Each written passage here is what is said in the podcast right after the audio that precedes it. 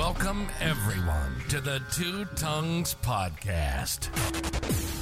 Consider this your invitation to join Kyle and Chris on a journey through our minds. Where we explore the questions that have fascinated us for as long as we can remember. Could anarchy actually work? Does God exist? And just how did the cosmos get here anyway? Let me be the Virgil to your Dante, the Sacagawea to your Lewis and Clark. Let's take the guided tour through the dark chambers of our unconscious, seeking answers to the most important and unsettled questions of our shared existence. Ready or not, here we go.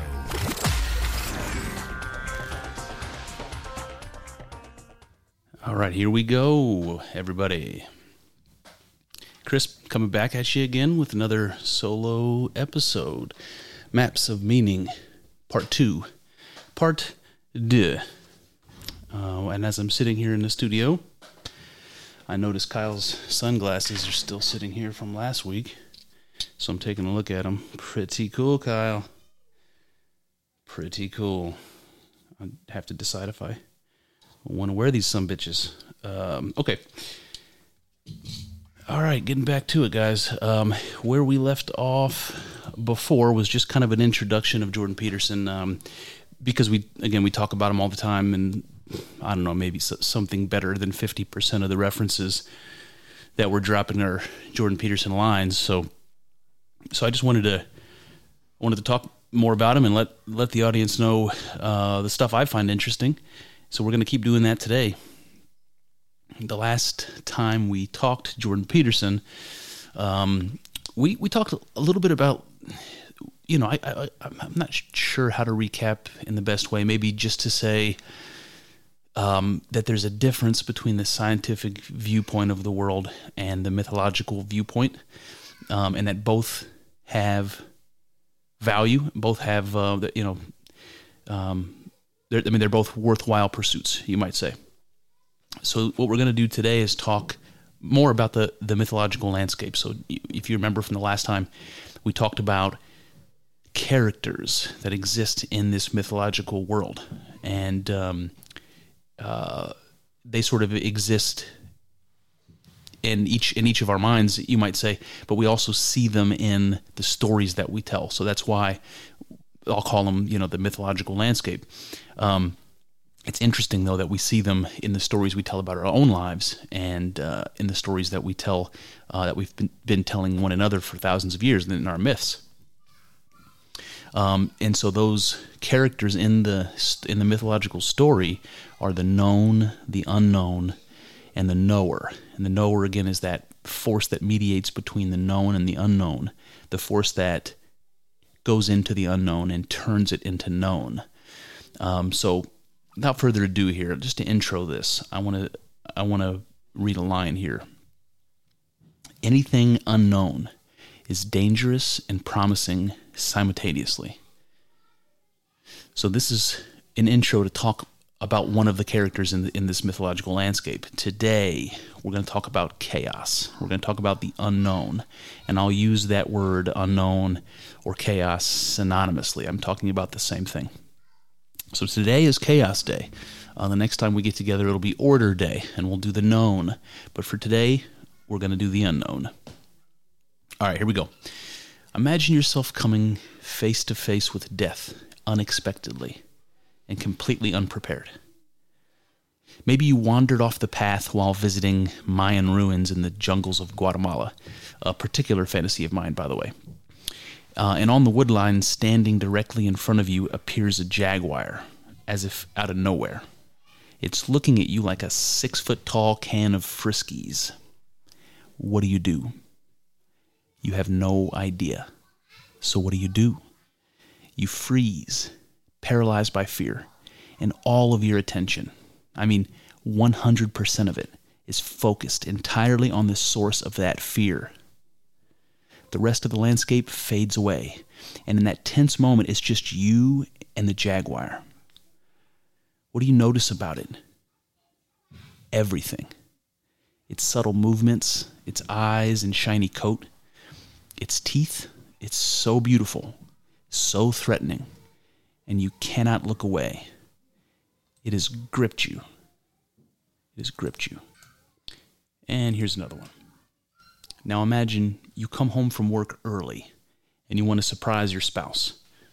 So you stop for flowers and you head home. When you arrive, however, something's not right. You head to your room and you open the door, and bam, you see your spouse making love to somebody else, a stranger, on your bed. What do you do? You have no idea. So, what do you do? You freeze, paralyzed by fear. The rest of the room fades away, and it's just you and this terrible reality. What do you notice about it? Everything. You cannot look away. It has gripped you. All right, guys, so what do these two situations have in common? Both of them are an encounter with the unknown. So you might think about you might think about a rat that comes in contact with a cat in the, in the wild and it freezes and it's looking around. It smells the cat. It's looking around for the danger. It doesn't know what to do. It's it's sitting there having an encounter of the unknown, something that's terrible, terrifying, something that's world destroying. And what does it do? It freezes, fight or flight, that sort of thing. This is what I'm describing here in both of these situations. Whether it be you running in, uh, running into a jaguar in the, in the jungle, or you walking in on your wife with another man. Either way, either way, you've in, you've encountered chaos. You've stepped right into it. What happens? What happens then? Your world literally falls apart. You don't know how to act. Your plans for the future are disrupted. Shit, standing face to face with a jaguar, you may not have a future to consider at all. Standing face to face with your wife, um, sleeping with another guy, let's say, uh, obviously puts your future in a different perspective. Um, but again, this idea of being struck with fear and awe in this situation, your hair standing on on on end, you know, um, this is the same sort of experience that a rat has when it comes into contact with a cat. So there's something about the unknown that is deeply, deeply terrifying. It causes us to stop what we're doing and to pay attention to it. Um, so this is this is going to be the topic today. We're going to get into the the, the chaos or the unknown, um, in just beginning with those those couple of examples. All right, so let's recap the mythological landscape, and Jordan Peterson would maybe even call this the psychological landscape. And there's not a lot of difference uh, in Jordan's mind from the mythological and the psychological. And the reason is that, according to Jung and, and Jordan Peterson as well, that um, we have instincts, and those instincts are something Jung calls archetypes. And we're kind of adapted to them. And so they are, in some ways, they are these uh, they are these mythological characters that we talked about that populate our, our internal world. They populate our fantasies and our dreams. Um, so, so these are the same sorts of things that we, we tell stories about, and those stories are, what we call myth and religion. So again, there's there's something some connection here that Jordan is making between our inner world, our you know the the subjective world, um, and the mythological world. That these are really one and the same thing somehow. That that these myths are the sort of collective telling of the stories of the characters in our heads, in our internal world. These are what Jung and Jordan would call transpersonal forces. That they correspond to our instincts. These are things that drive us, that are unconscious, that we're not really aware of, except in those moments. And again, I'll use an analogy here, but except in those moments when we have a devil on on our left shoulder and an angel on our right shoulder in those moments when we're trying to make a decision and we're torn between the good and the bad and we don't know what decision we're going to make um, you know this is this is the moment when we realize that there is a mythological narrative behind the scenes going on when we picture that situation where we have an angel on one shoulder and a devil on the other. We have we have these transpersonal forces that are in conflict in our own head. The one that says be be faithful uh, to your to your spouse and be an honorable person, and the one that says, you know, go for the pleasure, cheat on her, go right ahead. You know, those two forces exist. They're alive and well in your psyche. They're fighting with one another. That struggle is the story that we tell in myth. So this is what I mean. That that you know that story of these um, hostile brothers. You know, this is a theme that goes through myth. Like you could think of like Cain and Abel. This is the same thing, the same story that's being told um, about the devil on one shoulder and the angel on the other. That there are these competing forces going on in in your inner world, and it's really a drama that's playing out in your life, and it's so unconscious for the most part that it's invisible to us but it's playing out nonetheless, and we tell those stories nonetheless. We've been telling those stories since the beginning of civilization, probably well before that, sitting around the campfire, telling stories about our myths and religions, which are simply sp- spelling out these stories that we live. All right, so here, let's get to Jordan now.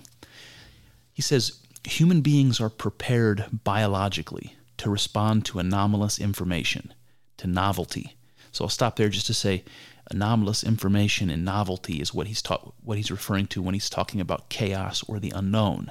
So you you run into something that you've never experienced before, you don't know how to act, uh, you know, doesn't doesn't have meaning yet. Let's say something like that. So um, so this is that anomalous information or novelty. We're talking about the same thing when we say chaos or the unknown. So I'll start over here. Human beings are prepared biologically to respond to anomalous information, to novelty. This instinctive response includes redirection of attention, generation of emotion, which is fear at first, and then curiosity and then behavioral compulsion, which is stop doing what you're doing. You know, he says cessation of ongoing activity. Stop doing what you're doing. You freeze and you look at the thing that's that's uh, unknown. You you try to understand it, and it brings kind of compels you without even you you know you making an effort. It compels your attention to it. And he says this pattern this pattern of instinctive responses drives learning and all such learning takes place as a consequence of contact with novelty. So, this is interesting, and this is him pointing out that even though that unknown that we've been talking about, that encounter with chaos that I gave in those examples of the rat and the cheating wife and the jaguar, that those are terrifying uh, situations, but they're also potentially promising situations. So you might wonder, well, what do you mean, Chris? What do you mean by that? How can how can walking in on your spouse cheating on you be a be a promising situation? Well, I mean, take a step back from it. Ask yourself that question. What comes to mind? I mean, you you've learned sooner rather than later that your wife is not faithful to you, that she doesn't have the same uh, dedication and seriousness and, and her love and her commitment that, that you do. So it's probably better that you found out sooner rather than later. You could you could suffer under that delusion for years and years. It's better you found out now. Um, maybe you look at that as an opportunity to you know to have a new relationship to have something more beneficial more mutual more you know more more genuinely loving.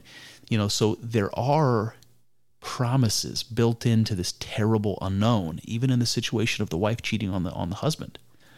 Um, you know when the jag with the jaguar situation if you don't die in that encounter well then you're going to figure out a couple of things. You're going to learn well how you you behaved that allowed you to avoid being killed. Maybe you learned something about a jaguar. Maybe you learned something about its habits, some, something about it that you didn't know before, something that might be useful. Uh, you never know. So the point is that when he says that encountering the unknown, um, it sort of brings your attention to it. Um, at first, from fear, like you get frozen by it, but then curiosity.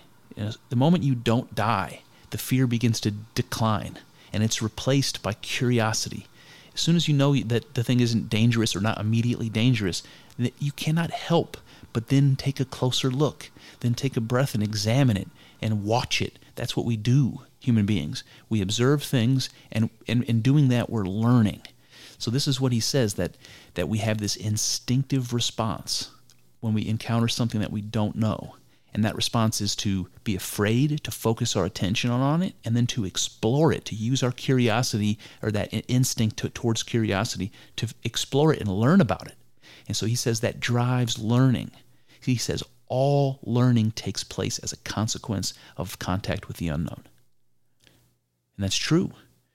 You know, you can you can explore the known all day long. You already know it. What are you going to learn from that? Nothing. You already know it. The place where you learn things is the unknown, going out into the chaos and learning something new.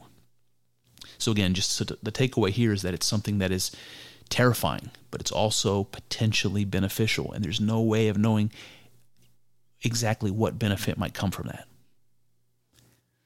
All right, so Jordan goes on. What is novel? Um, so he says, What is novel is dependent on what is known. Furthermore, what is known is always known conditionally, since human knowledge is necessarily limited. So this is interesting.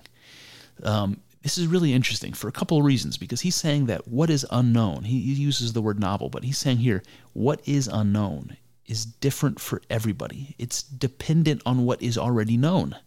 You know, the, the, the unknown is the stuff outside of the realm of things you already know.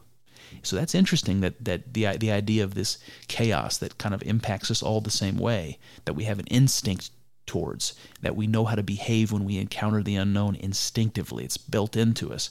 That um, uh, that that's something that um, is different for everybody. What I know is not the same thing as what you know. So what's unknown to me is not the same as what's unknown to you. But what is consistent is that you and I both have this this same you might say identical experience of unknown. It doesn't matter what what we know individually. We both have an infinite amount that's still unknown to us. So what's unknown is really the same to us. It's very interesting. All right, so he says um, Furthermore, what is known is always known conditionally, since human knowledge is necessarily limited. Um, and so this is interesting. What, what it reminds me of is the yin and the yang that we talked about on the Taoist episode.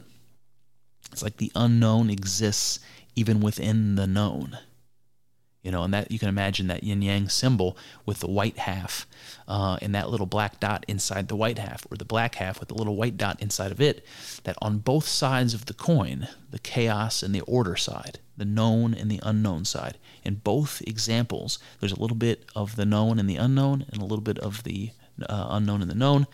Uh, that um, that this is a, an interesting way of looking at it. That that the known is is necessarily limited but even even so you can learn something new even even with the things that are already known and predictable to you and you might just think uh, you might just think of you know when we invented the you know the microscope or something it's like we knew about our bodies we knew about that for for a long time we knew lots and lots about our bodies but until we invented the microscope and took a sliver of our skin un, under the under the lights and magnification and saw the cells that were there and the organelles inside those cells. There's a whole little world going on inside of our bodies that we have completely unaware of.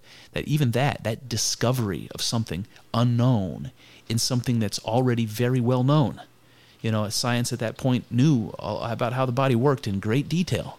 And we're all human beings existing within our bodies. We know our bodies better than almost anything, but had no idea that we were made up of these cells that were sort of alive all by themselves. Um, what we learn, we invent the microscope, and suddenly we discover this unknown sitting, you know, within the known, just like that little white dot on the black half of the yin and yang. This is what I mean here.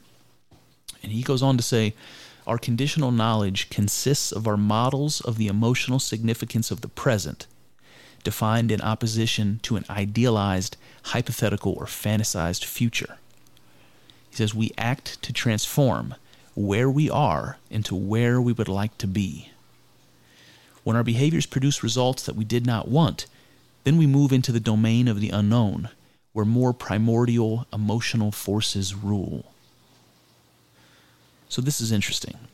Um, he's saying that we act, and when we act, we, we act to transform where we are into where we would like to be. I think that's self explanatory, but but I think it, it doesn't go without saying. Pe- people don't realize enough that we don't have a choice but to act in the world. We're, we're conscious creatures. That's what we're doing. We're going around making decisions and, and acting in the world. Um, but people don't give enough thought to the idea that those actions are always, necessarily, always, 100% of the time, designed to move us into a direction that we want to move. Or you might even say to create a future that's more desirable than the present. Um, so our actions are actually doing that. They're creating the future in some way. And it is a little bit of a tug of war against all the other people that are doing the same thing in the world, all the other conscious creatures out there trying to get their their way, trying to do the things that they want to do and bring about the future that they would like to see. And we're all sort of, you know, tugging against one another, trying to come up with a balance there. Um, you, you know that maybe that's the sort of development of culture, let's say. Um, and then and then again he says when our behaviors don't produce the, the results we want you know that's when we're finding ourselves in the domain of the unknown. And he says that there is where primordial emotional forces rule. And i think that's interesting because because earlier he talked about um, that that as an instinct that our response to the unknown is kind of built into us. It's in, it's an instinct of some kind. And he's saying that that that its primordial emotional forces are in that domain. Uh, that makes perfect sense. You know, instincts are the things that have kept us alive. They're the things that we've carried with us since before we were human beings. The things that we relied on to survive and, and move on into the future. So, of course, those are the areas where primordial emotional forces rule. Those are the parts of our brains that were functioning before we were conscious in the way we are today. When we were, you know, when we were lizards, you might say, that those things were still present in our minds, those instinctual forces. Um, and, uh, and even then, we had to deal with the unknown. Even when we were, you know, pre human, pre mammalian, you know, species uh, crawling around the forests of the primordial earth, even then, we had encounters with the unknown that we had to deal with. And so, so the responses to that were built in as instincts. All right. Uh, the domain of the known and the domain of the unknown can reasonably be regarded as permanent constituent elements of human experience, even of the human environment. This is really important. So he's saying that the known and the unknown, that these are things that are uniform to everybody. They're the components of every human being's experience. You know, part of the world is known and part of the world is unknown. This is true for all of us. So he's saying that's a permanent element of human experience. I think that goes without saying. No argument there. He says even of the human environment. So the so the known and the unknown, these things that exist in my psyche, you know, in my internal world, um, they you know they correspond to the external world, but they really exist in my mind. And he's saying that that is part of the human environment, which is important because it's our environment to which we are adapted. So we evolve to adapt to our environment. So this is where he's going with this. So what he's saying here is that these mythological characters that exist in our internal world, in our minds, um, that those things are are what we're adapted to biologically.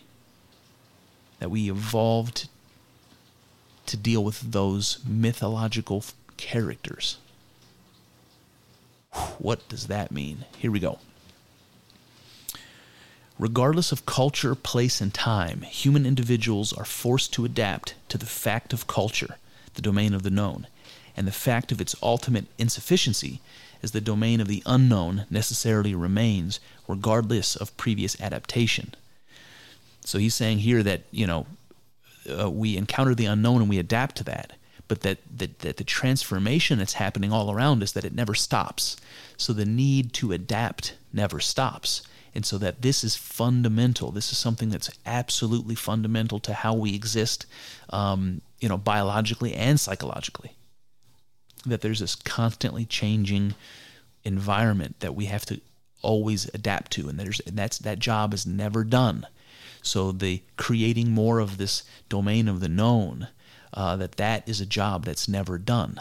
That you might even say that that's the answer to kind of what is the meaning of life it's that constant pursuit to pull more of the known out of the unknown. That you, there's no end to it. As Jordan would say, there's no bottom to it. All right, so the human brain, let's talk about that. The human brain, and Jordan says, and also higher animal brains, appeared therefore to have adapted itself to the external presence of these two quote unquote places. He's talking about the domain of the known and the domain of the unknown. He says the brain has one mode of operation when in explored territory and another when in unexplored territory. So we talked about this on the uh, podcast about a podcast episode where Jordan interviewed that that uh, Iain McGilchrist character, and uh, they were talking all about this, the left brain and the right brain, and how the how the left brain is adapted to um, to see individual things in a great amount of detail to figure out exactly what they are, but that the left brain doesn't have a big picture. It's it's isolated. It only sees one thing at a time. It never sees the big picture. So that's what the right brain is for. It's to go in and see how everything works together. So you have uh, you have a right brain that's responsible for this narrative, this mythological narrative that we're talking about. But it's also responsible for creating a cohesive picture of the world. Like we wouldn't have uh, context and, and connections about objects and, and, events in the world. No cause and effect, no time, no no space. None of that would exist without the right brain. So that again, going back to Jordan, that the left brain, the left hemisphere, and the right hemisphere of the brain, um, that they are asymmetrical, that they aren't identical, that they grew and evolved to do different things. And what those things are, again, left brain and right brain, are adaptations to the world of the unknown and the world of the known.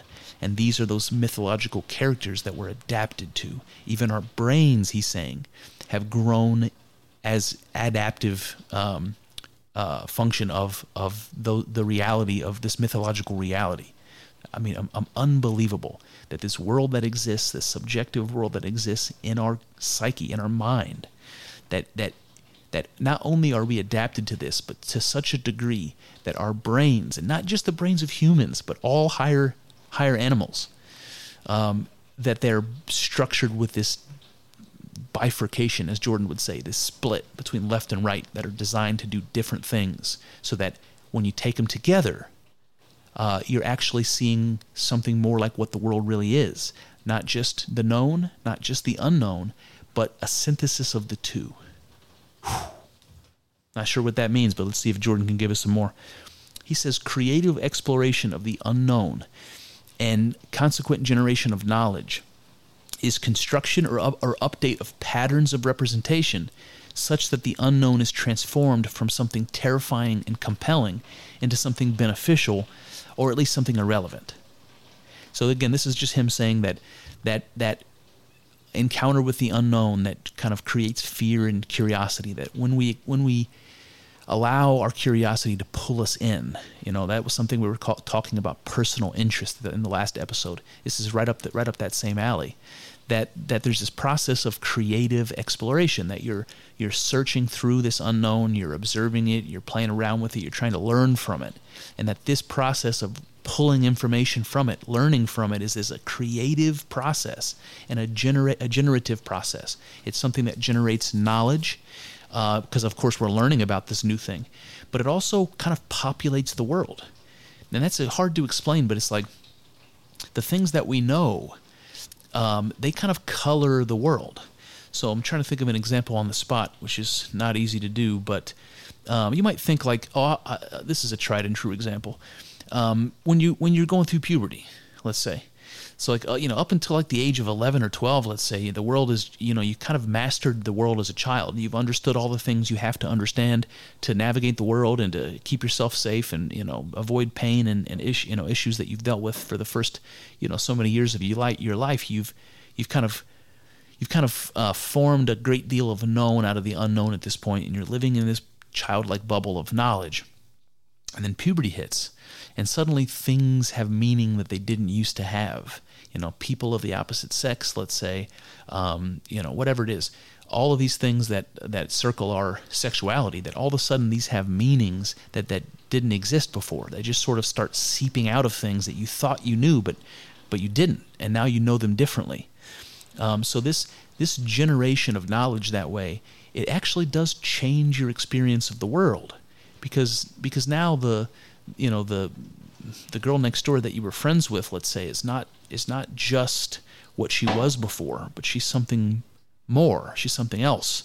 And so your world has changed in response to this new information. And the, the girl next door is no longer just the girl next door, but she's something more than that. Uh, and again, that's again, this is changing something that exists in the world already, that you knew already. And suddenly you realize you didn't know, there's more to it than that. And this is the generative part of, of, of creating knowledge, of exploring the unknown that I'm talking about. It's not just giving you information, it's also sort of p- populating your world with new and more detailed things that you, that you know what I mean. It's there's something else going on there. Um, and again, he says it you know, transforms the unknown from something terrifying and compelling to maybe something beneficial. So you get over the fear, you explore, you you pull information from this unknown experience, and you know, fingers crossed that information is beneficial um, uh, to you, and, or, or maybe irrelevant, so that you can stop you know stop worrying about it, stop thinking about it.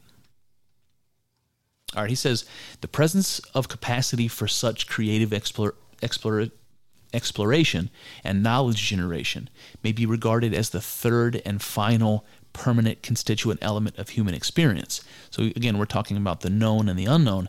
Now he's bringing in something that he called, uh, mythologically, he called the divine son or the hero, like the Jesus archetype, you might say, the savior archetype. That this is the third character, and it's something we'll call the known. Um, so you've got the, the the unknown, you've got the known, and you've got the excuse me the knower. So the divine the divine son is the knower.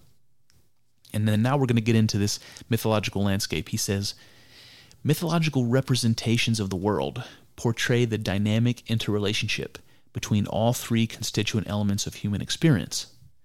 The eternal unknown, and he describes this as nature, metaphorically speaking, creative and destructive, source and destination of all determinate things. In generally, in generally excuse me, is generally ascribed as effectively ambivalent feminine character. So, um, conceptualized as the mother um, and the devourer, eventual devourer of everything and everyone.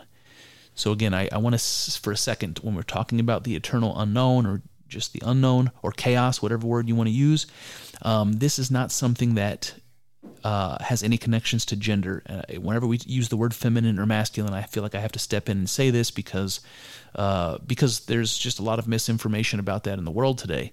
That uh, that gender uh, has nothing to do with what we're talking about here, and ascribing a vagina to the word feminine is not necessarily. And come on, man, the liberals of of of of anybody should should agree with this sentiment that a vagina has nothing to do with this idea of feminine. You know, if you if you can believe that gender is fluid and all that sort of thing, then you have to also admit that that feminine is a character or a quality. It does not it's not tied to your sexual organs. Okay. So I say that just to explain this again that the unknown is something that we can call mother nature. It's the thing out there that everything comes from. And when they die, everything goes back to. It's it's the the source and, and structure of, of material being. Uh, this is how he's describing it it's nature, it's the creative and destructive force, it's the source and destination of all things. He says it's something that, that is typically uh, is typically seen as the feminine character. The feminine, this is like when we talked about the yin and the yang, that the feminine and the masculine, you could say, are these two halves, the same way that we can look at the yin and the yang, um, that constitute all of our subjective experience. It's the things that we experience are either feminine, masculine, or some combination of that, and it has nothing to do with with your sex organs. All right. So now we're going to talk about the eternal known in contrast. So now we talked about the unknown, uh, chaos, the creative and destructive force, Mother Nature. Now we're talking about the known, and he says in contrast, this is culture. It's defined territory. It's tyrannical and protective, um, predictable, disciplined, and restrictive. It's the cumulative consequence of heroic or exploratory behavior. It's typically considered masculine. So, in, in, contradistinction to the mother, he says. So, again, the unknown is the feminine, creative, destructive force. The known, he, he says, is, and now I want to I want to circle back that when we're talking about the unknown and we say that it's the feminine, creative, and destructive force, you have to understand that creative and destructive are opposites here. So, you have a good quality, you might say, and that's you know just again my, maybe a human bias, but we think of creativity as or or things being created as good, and things being destroyed as bad. So you've got this good version of the, the, the feminine, the unknown, and you've got the bad version, the creative and the destructive. Same thing here with the known. He's going to call it culture in, in contrast to the unknown as nature. So nature versus culture, very, very clear. He's saying that it's defined territory. He calls it tyrannical and protective. So this is, again, the good and the bad side of order. So known as, again, order, just like the unknown is chaos. And in this example, he's saying that it's tyrannical and protective. So there's a type of order that imposes on you. You know, you can imagine like a t- uh, totalitarian government or something. Like there's a type of order that's tyrannical and, and oppresses you. But there's also a type of order or, or a function of order that's protective. It's our culture, it's our it's our borders, it's our government, it's you know, it's it's all of the things that protect us from the unknown. So again, he's saying here that the known is both tyrannical and protective. And I just need to say that. This is the masculine with a good and a bad character, just like the unknown is the feminine with a good and a bad character. That makes sense. Both are important because the, unknown is not complete without both sides of the coin. The unknown is not complete without both sides of the coin. And then lastly, the eternal knower. He says the eternal knower, finally, the process that mediates between the known and the unknown, it is the knight who slays the dragon of chaos, the hero who replaces disorder and confusion with clarity and certainty. He's the sun god who eternally slays the forces of darkness, and the word that engenders cosmic creation. And by the word there, he's referring to the biblical logos, this idea of, you know, uh, the idea that I think of is pretty straightforwardly describing consciousness, but uh, but the Bible uses the word word. So this is interesting. So the knower is the hero, the hero who slays the dragon of chaos. So from all those mythological stories of the hero, all those superhero movies, you know, all of those sorts of things, uh, Beowulf and, and all of them, that the that the knower is the person that goes out into chaos voluntarily who puts himself at risk and in danger, who goes out there and faces whatever that unknown is and brings back something valuable, something that restores order to the people.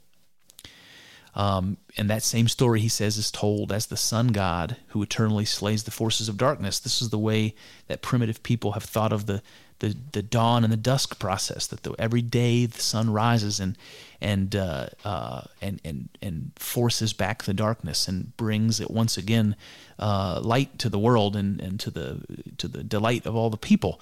That this is a, the same story that you hear mythologically is the same thing that we talk about individually as you and I when we have an experience of the unknown.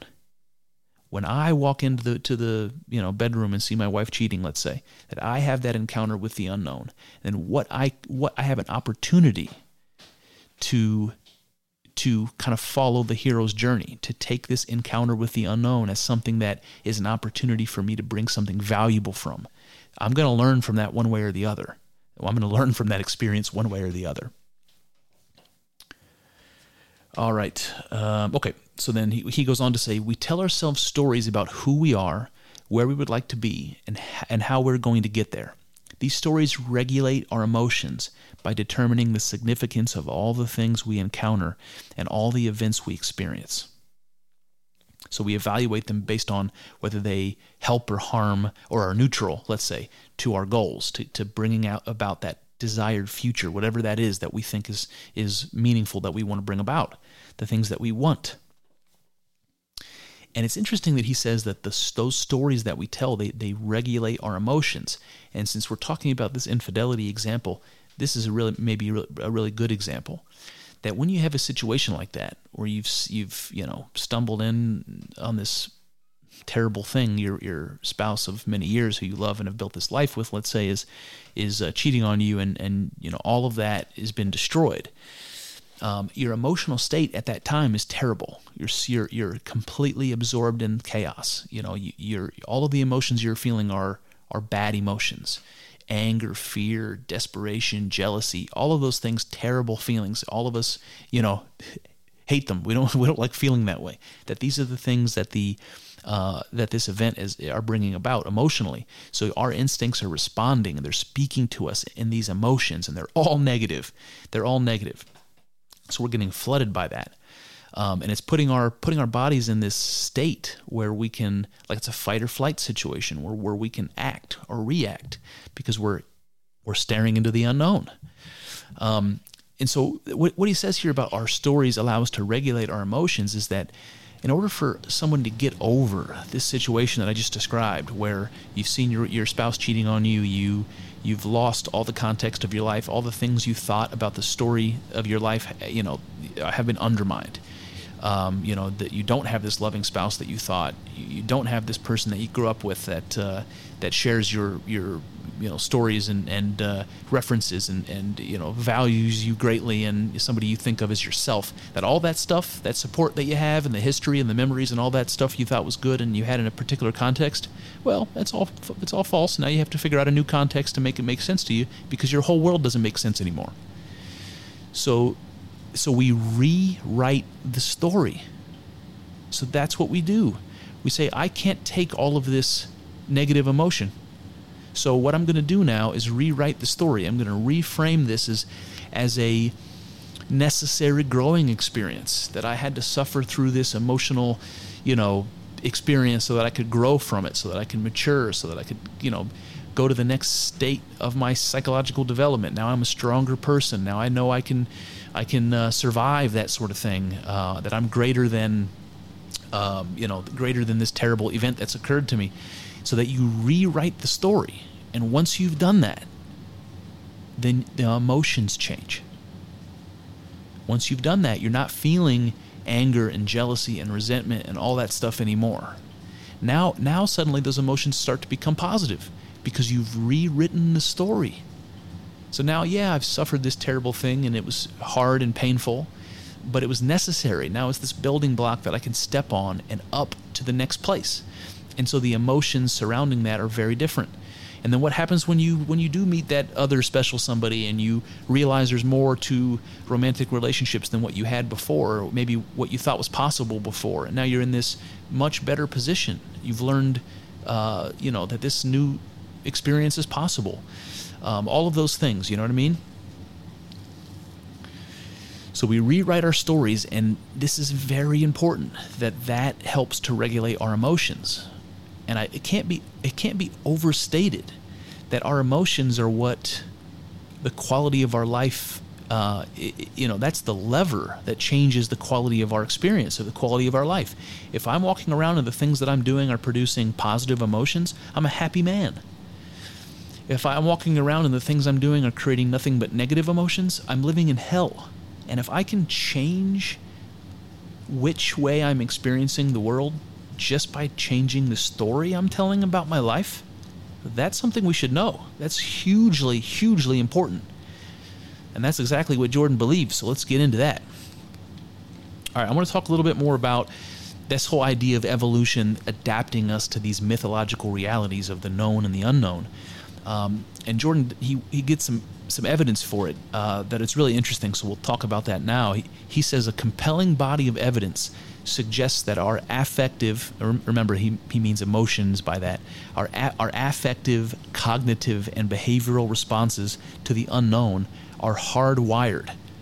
Suggests that these responses constitute inborn structural elements of the processes of consciousness itself. He says we attend involuntarily to those things that occur contrary to our predictions. That the involuntary attention comprises a large part of what we refer to when we say consciousness. Woo! All right, guys, so what he's saying here is what he's saying here is that the way we respond to the unknown when we encounter something that we've never encountered before that that is is hardwired into us, that it's built in. He says inborn. It's something that we're born with. And he says it's part of the structure of consciousness, whatever that is. That you cannot separate those two things. So, whatever consciousness is, it's something that has this characteristic that, it, that we're hardwired to respond to the unknown. He says that we attend to the unknown involuntarily And this is what he means. Like we we encounter the unknown and our consciousness gets gets sucked into it. So whatever we are experiencing that we didn't expect or that we haven't ever experienced before, our consciousness gets drawn to that and focuses on it, and that's completely out of our control. It happens automatically. Um, and he's saying that that's basically what we mean when we say consciousness. That when you're conscious of something, it's something that you're aware of, that, that you're that your body has brought to your attention, right? It's like somehow something is now the object of my mind and my thoughts. That's what my attention is. And it's hard to make a distinction between that and consciousness because that's what you're conscious of.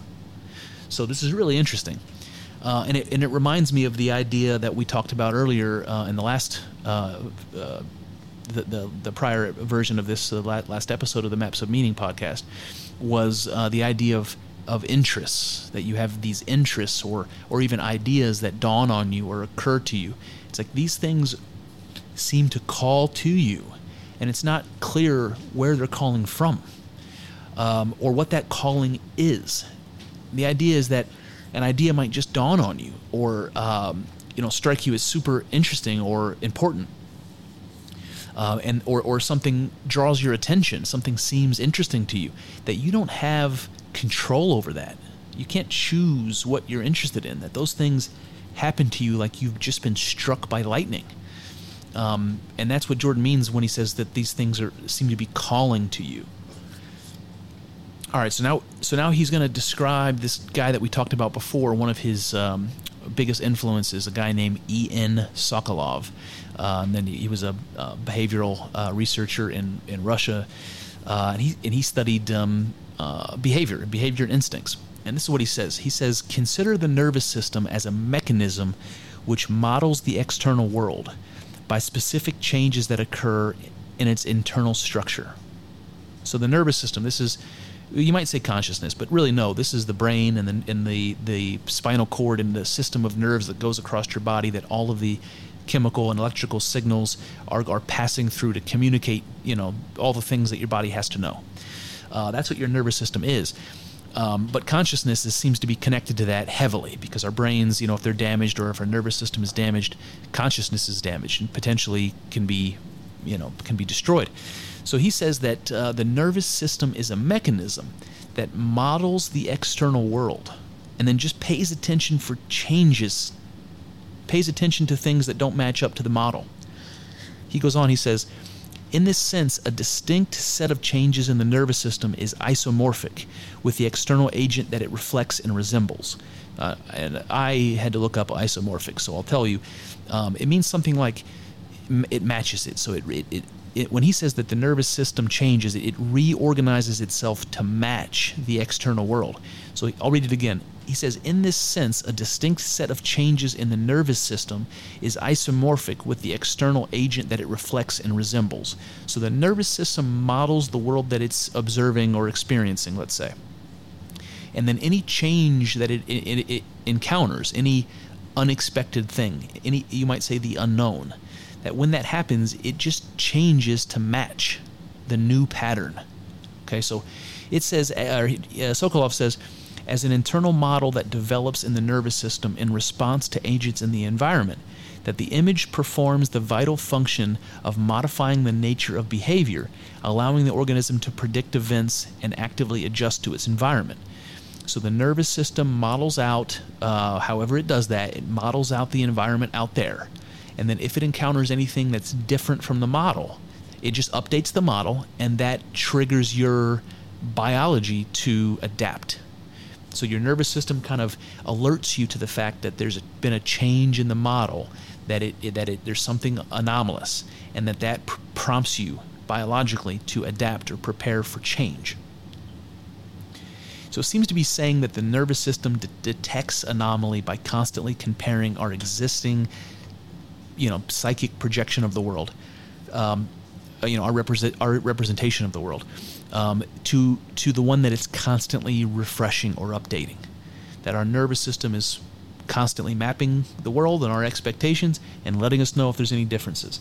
When when differences are detected, when the unknown is detected, it, it just transforms to match that new information.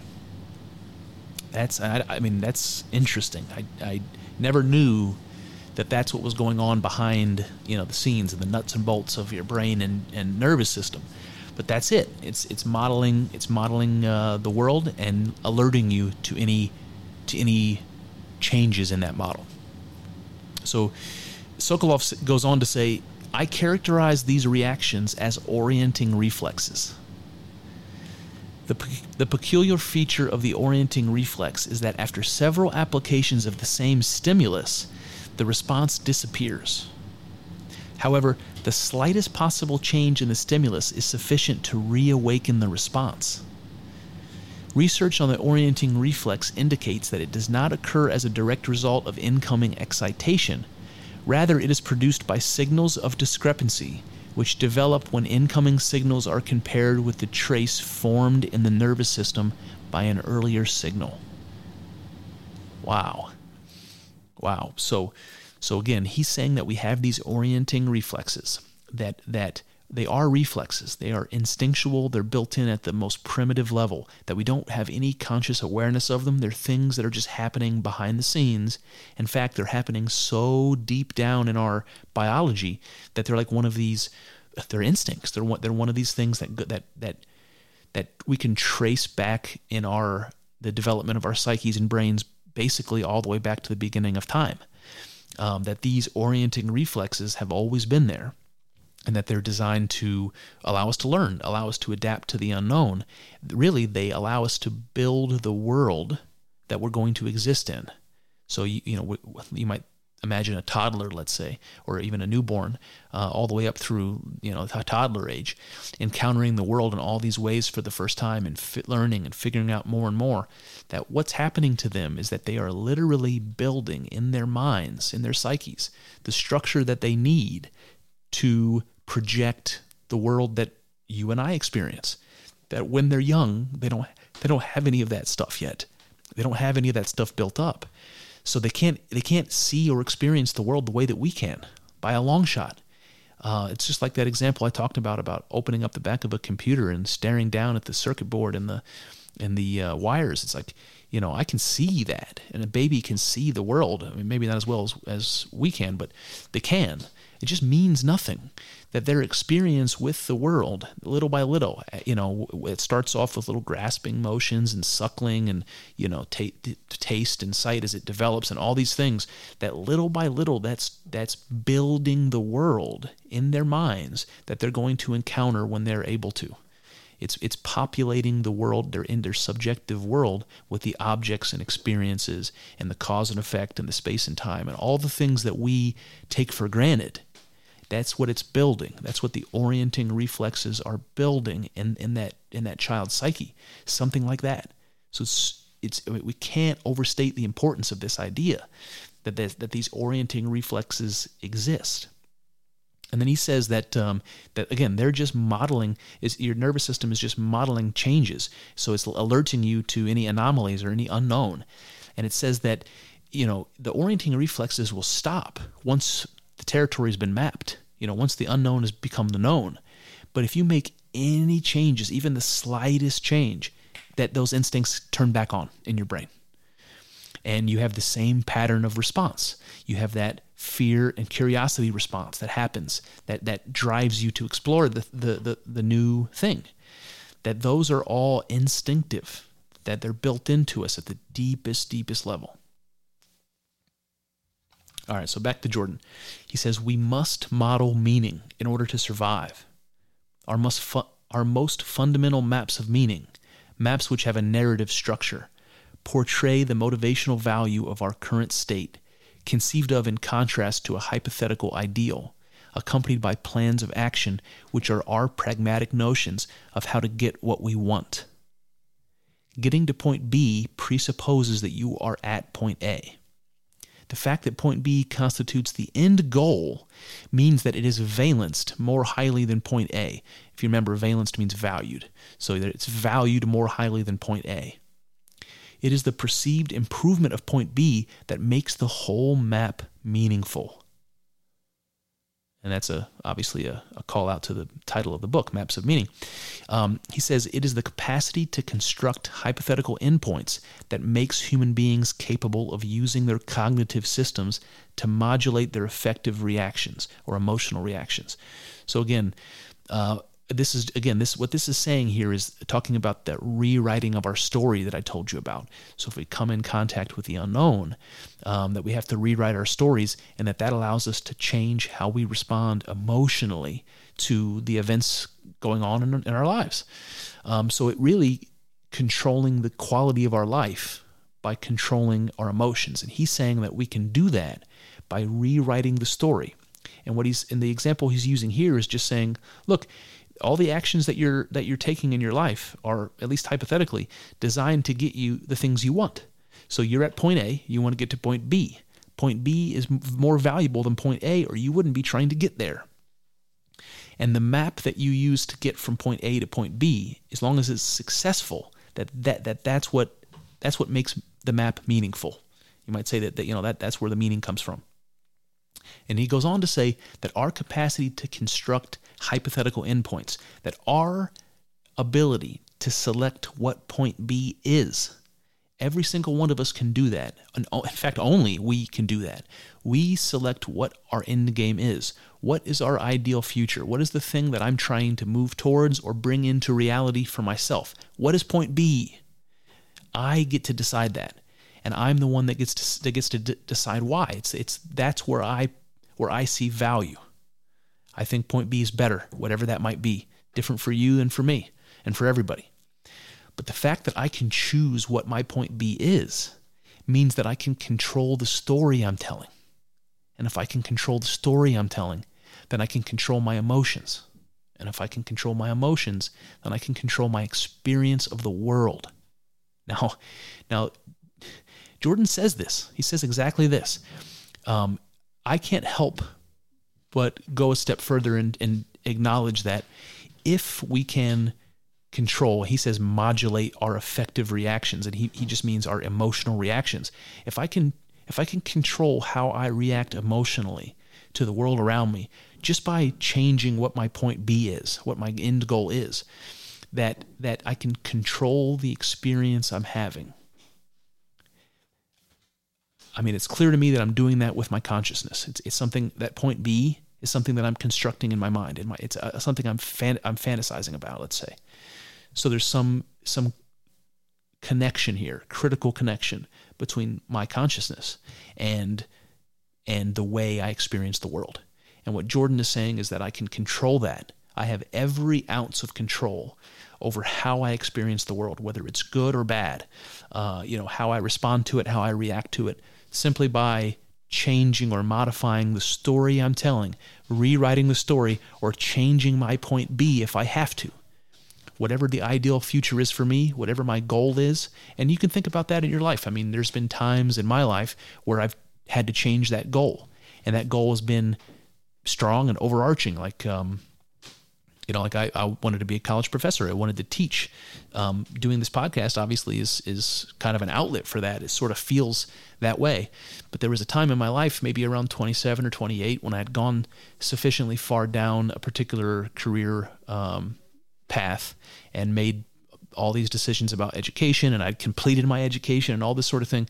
That the idea of going back to school or doing what I had to do to become a professor, it was no longer it was no longer viable because my life had changed, my circumstances had changed, and I had this boy, man, you might you might call it like a like a small death, like a small psychological death, where I, I finally had to give up that goal, that point B, and I selected a new point B, and that had to do with you know being a father and of being a family man and taking care of business and doing what I have to do and uh, and and allowing myself to do those things that I really wanted to do and I was passionate about. Just making time for that as well. Don't don't don't let that go away. That this was my new plan, and as soon as I had that new point B, that all of that like guilt and um, feelings of failure and uh, stuff that I had surrounding not not go, going after that goal that I had had since I was 16, let's say, you know, so a decade or more of having this one overarching goal, that all of those negative emotions surrounding that, they they went away. As soon as I had this new point B and I was committed to it, then my emotions about giving up that opportunity, all those terrible emotions, it felt like a felt like a lifetime of, of work down the drain, that that went away. And this is what Jordan is telling you. Pay attention. If you pay attention to to to the assumptions you're making and the goals that you have, um, that that that if you pay attention, you notice how it makes you feel. That you can actually change how it makes you feel, and that the satisfaction that you feel in life, just simply by re- rewriting your story. Interesting. All right, let's continue. He says the universe is composed of order and chaos, at least from a metaphorical perspective. Oddly enough, however, it is to this metaphorical universe that our nervous system appears to have adapted. And this is, what I was talking about earlier. He's saying here in this context that this orienting reflex that he's talking about, that Ian Sokolov discovered, that's something that we can recognize in in life forms, you know, way less complex than us. I mean, goes way, way back in time, you know, to basically nearly the beginning. Um, and he says that that this idea of uh, the unknown and, and, the known, this idea that that we are these creatures that sort of surf along the line between the unknown and the known, and can and can disrupt the balance, can bring more known into you know out of the unknown. That that this thing that we're doing, um, that that our bodies and minds adapted, that they evolved to adapt to that, to the, this mythological landscape, this narrative landscape with these characters, uh, he, which now he's calling order and chaos rather than unknown and known. Um, but you know, we'll use both of those. The more we get into talking about myth, the more we're going to start using order and chaos. Um, while we're talking still mostly about psychology, it'll be more about the un, the unknown and the known. But as time moves on, we'll kind of get get rid of the unknown and the known. We'll, we'll focus more on the order and chaos uh, language. It just fits a little bit better with the myth, the, the mythological stuff. All right, so he says what Sokolov discovered is that human beings and other, and other animals far down the phylogenetic chain are characterized by an innate response to what they cannot predict and cannot understand. So this is something that goes deep, deep well, well beyond you know the time when human beings uh, came came to, into existence. It goes way, way down the chain, uh, and that it's innate. It's like an instinct.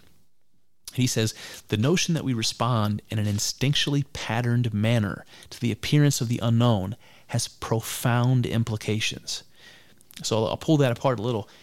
When he says that the notion that we respond in an instinctively patterned manner to the unknown, he's just saying that he's saying that that everybody responds in approximately the same way to the unknown. So he's calling that a pattern. And it's interesting that, that the pattern is there because whenever you see a pattern, there's typically a reason for that. So he's saying that there's a, a certain way in which people react to the unknown. And it's kind of it's more or less the same for everybody. It's that fear and curiosity thing that happens when we encounter something that's that's uh, that's unpredictable. He says it has profound implications, and those implications are are that the unknown serves as what Sokolov calls an unconditioned stimulus. That it's not it's not learned. It's not like the Pavlov's dog thing where you where you uh, uh, turn on the light or something and give the dog a shock at the same time, and then all you have to do after a, after a couple of times is turn the light on, and the dog will become afraid because it's anticipating the pain that it associates with the light coming on. That that's what a conditioned stimulus is. He's saying that the orient and ref- orienting reflex is not conditioned at all. It's not learned at all. It's unconditioned.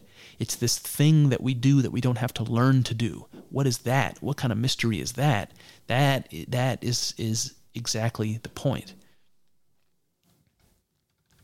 All right, I'm gonna have to paraphrase this this story here, and I'll do it a couple times.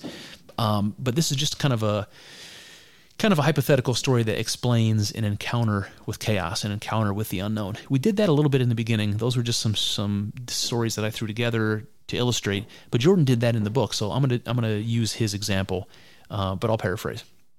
All right, so Jordan tells a story about a a corporate businessman. He's trying to make a meeting on time, but he's running into all kinds of unexpected difficulties. Um, he describes how the missing elevator and the pedestrians that he's has to skirt around on the street, that they're all viewed to him as obstacles because he's trying to get to the meeting. So that the fact the elevator didn't show up and the people that are in front of him on the street, he looks at them all as obstacles, and his emotions towards them are super negative. Right, the the goddamn elevator. Where is the elevator? That you know, the, these these these assholes in my way. This person's walking slow. The light the light turned green. Come on, go go. That that sort of reaction.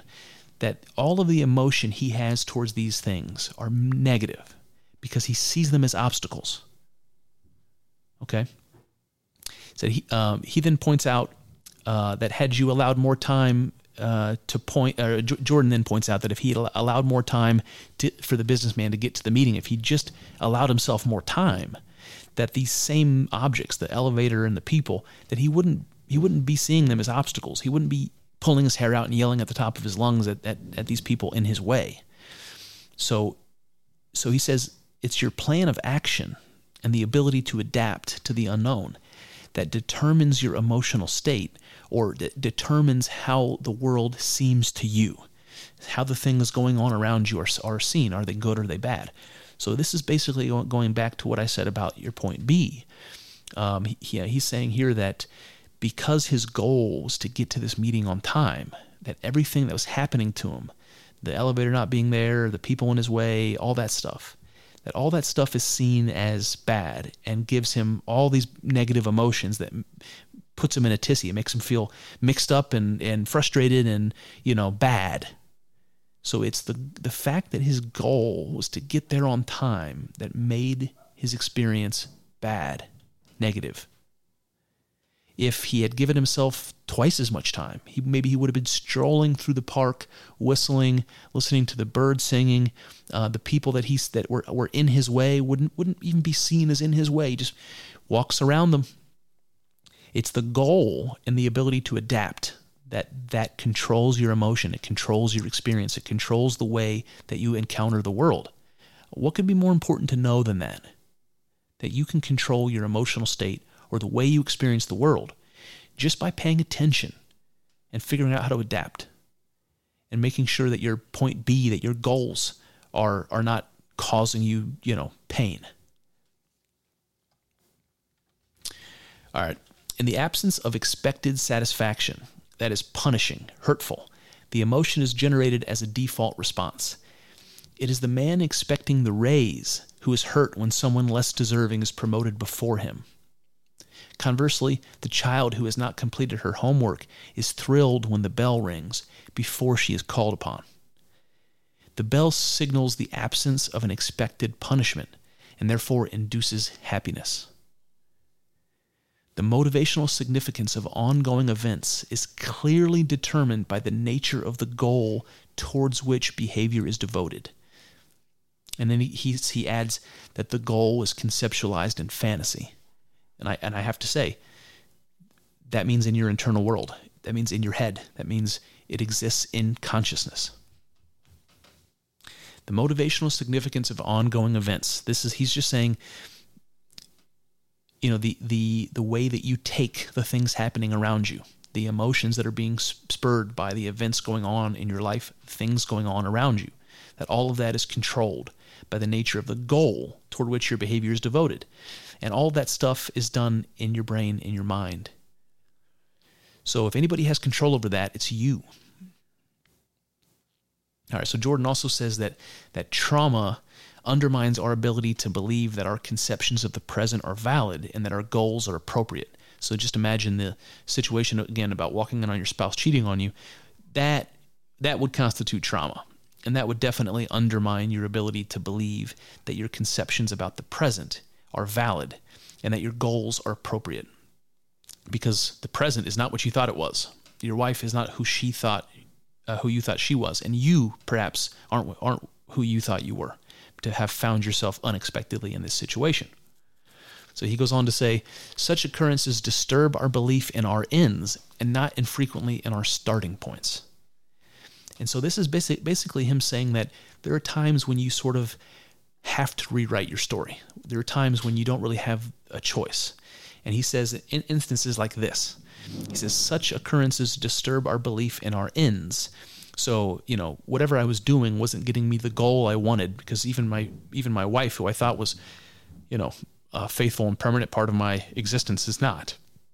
So whatever you were doing to get to get your desired futures you know not doing the trick exactly and also that it disturbs our starting points and what he's saying here is it sort of rewrites the story of who you thought you were so even even your starting points, you know, even the story of your relationship, you know, that's a different story now. You know, the story that you tell yourself that got you to the point where you were in this, you know, quote unquote loving, happy marriage, that story has to change, you know. Um, and people who don't change their story in situations like this, people who don't change their map, um, they end up living in hell. All right, he says, we compare what we have to what we want the desired world we've created in our imagination. That's what we want, rather than to what we merely think will be. And that's interesting. He's just pointing out here that that that we compare what the state of uh, our, of our existence. We compare that to the state that we want, and not to the state that we think is likely to be. So, for instance, you know, I, I may have like a certain career goal and I'm always comparing my career path to this goal, even though it's not likely to me that I'm going to get that goal anytime soon. It's like something that I'm going to have to work towards and it's going to happen in the far, far future. Uh, but I don't, I don't compare um, like the current state that I'm in now to what I think is reasonably going to happen next week or next year. I, I instead I compare it to that end goal, that lofty goal way off in the distance. Why is that? And I'm not I'm not sure, but Jordan's just pointing out, hey, this is how kind of how we think. Um, so just bear in mind that our emotions are are uh, and, and again, when I say emotions at this point, I'm just saying like how satisfied I am with the state of my existence. Let's say that uh, that that's tied to my to to the emotions that I'm feeling based upon the things happening around me and I'm and I'm those emotions that that I'm comparing to that that, that are coming from this comparison. Uh, I might say that that's not a comparison to what I think is likely to happen. It's a comparison to this lofty go out in the distance. So so there's a lot more room for negative emotion there because my goal is is you know so lofty. Um, and I, it's just it's just an interesting thing. And I don't know if Jordan is saying here that maybe if you're experiencing like a whole bunch of negative emotions, that maybe you need to lower the bar, you need to make your goal a little bit more reachable or something. Maybe that's maybe that's the case. Um, but I think here he's just pointing pointing out the fact that some of the reason we have all this negative emotion is that we tend uh, we tend not to compare ourselves today to where we think we'll be tomorrow, but where we want to be ideally, and that's just a fact. All right, so let's go back to the story of the businessman, uh, and I'll paraphrase this again. We're going to go back to the story of the businessman who was late for the meeting. So he uh, returns to the office after the meeting. Um, he's expecting praise from his boss because he he was really active during the meeting and he had sorts of ideas and things, and he thought he was contributing. But instead, he gets called into his boss's office and he gets fired. And there's a whole litany of legitimate concerns his boss brings to his attention concerns that he was somehow unaware of, he was blind to. So this encounter with the unknown is a little bit worse, you know, than the obstacles he was seeing, uh, you know, the, the elevator being missing and the people in his way on the street. This is a more serious, um, this is a more serious encounter with the unknown because in this case, he thought he was going to get promoted and going down this path, this this more kind of he's had, he has a lot more time and effort dedicated to, uh, you know, to this pursuit, and he thinks he's going to get promoted, and instead he gets fired. So so that maybe that falls into the falls into the category of trauma, maybe as well. So Jordan says.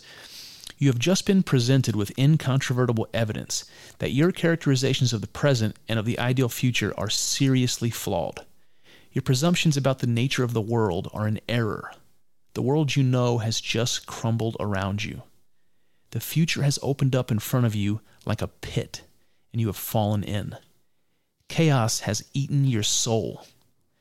This means that your long term goals have to be reconstructed and the motivational significance of events reevaluated, literally revalued. Okay, so, uh, you know, fair enough. So this guy um, is expecting to get promoted, and instead he gets fired. And it says that his presumptions about uh, the world were obviously wrong. Um, the path he thought he was on is uh, was obviously uh, flawed, and whatever this ideal future he thought he was going to have when he got this promotion, that's all gone as well. And he and the way he describes this, this encounter with chaos, is that the future has opened up in front of you like a pit. Now, I, I love this sentence because there's a for lots of reasons. It's it, it's a very, visual sentence. But what the first part of it that says the future has opened up in front of you. Now that that is a very positive statement, and that's how the future seems. You know, the uh, maybe not the future, but uh, you might say potential, and the future kind of represents that potential. So when the future is opened up to you, that's usually something that means you have opportunities. You know, and opportunities I think uh, fall into this idea of this this unknown. You know, the unknown or chaos is something that's that could be infinitely um, beneficial. It could be a huge potential benefit for you, but it could also be a huge potential um, um, risk, you might say.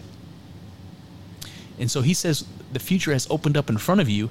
Um, you know that seems positive. The future opening up in front of you. But then he says like a pit, and you've fallen in. That that that that represents really well the, the, the good and the bad nature of the unknown. And we talked about that before as creative and destructive. So here he's saying that the unknown opens up in front, like like uh, you know, the future opens up in front of you, um, and that's obviously the positive. That's where the opportunities are. And then he says, yeah, it opens up in front of you, but like a pit that you fell into, and there's the risk. There's the there's the bad side of the unknown. You know, it's got danger and it's got potential. It's got it's got both simultaneously. And then he uses this awesome descriptive sentence that says, Chaos has eaten your soul. Um, and that's kind of how it feels if something that traumatic happens to you and you, you know your story has to be rewritten that time in which you haven't rewritten it you, and you're just lingering in chaos and you know you've got this hard work that you have to do you have to rewrite this narrative so that you can you know pick yourself up by your bootstraps and move on um, but anytime you have a, a, a, big job to do, a hard job to do, you know, pe- people procrastinate. We, we, we re- uh, recoil from that type of work. And it seems daunting, you know, it seems impossible. And this is what he's describing when he says, chaos has eaten your soul.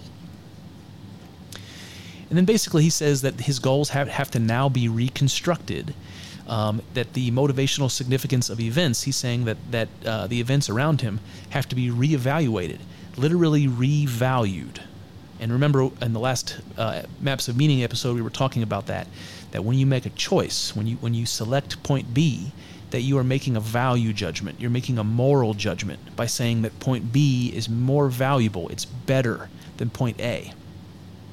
So that's what he says that that now this businessman's story has to be rewritten and things have to literally be revalued. Now, I can't help but think that this connects to the rebirth story that we see in mythology. You know, like the Jesus story, for instance, the, the death and the resurrection, or like the phoenix dying and getting reborn from its ashes. That this rebirth um, that we see in mythological stories and in, and in religion, that we see it over and over and over again. That that's what that story represents. It represents this this process of rewriting your own story and revaluing the world. That when you encounter chaos, just like your nervous system has to adapt to that change, that that's what you're doing to adapt to it. You rewrite the story, you tweak it, and you revalue what needs to be revalued so that everything makes sense. Everything has to make sense um, in order to give yourself the order that you need to overcome the chaos you know that to overcome the fear that grips you when you encounter the unknown to move on to continue to act. Um, and we'll and we'll see that in just a bit when we start talking about uh, uh, we're gonna we're gonna talk about rats and, and, and cats again in a bit. All right so back to Jordan. He says indeed our very cultures are erected upon the foundations of a single great story and here's the story paradise encounter with chaos fall and redemption. Paradise, encounter with chaos, fall, and redemption. He says, This is the story of every culture. These are the myths that every culture tells its people. And they paint those stories up in all different kinds of ways. You know, when you when we see paradise, you know, we think about the Garden of Eden, let's say in, in the Western world.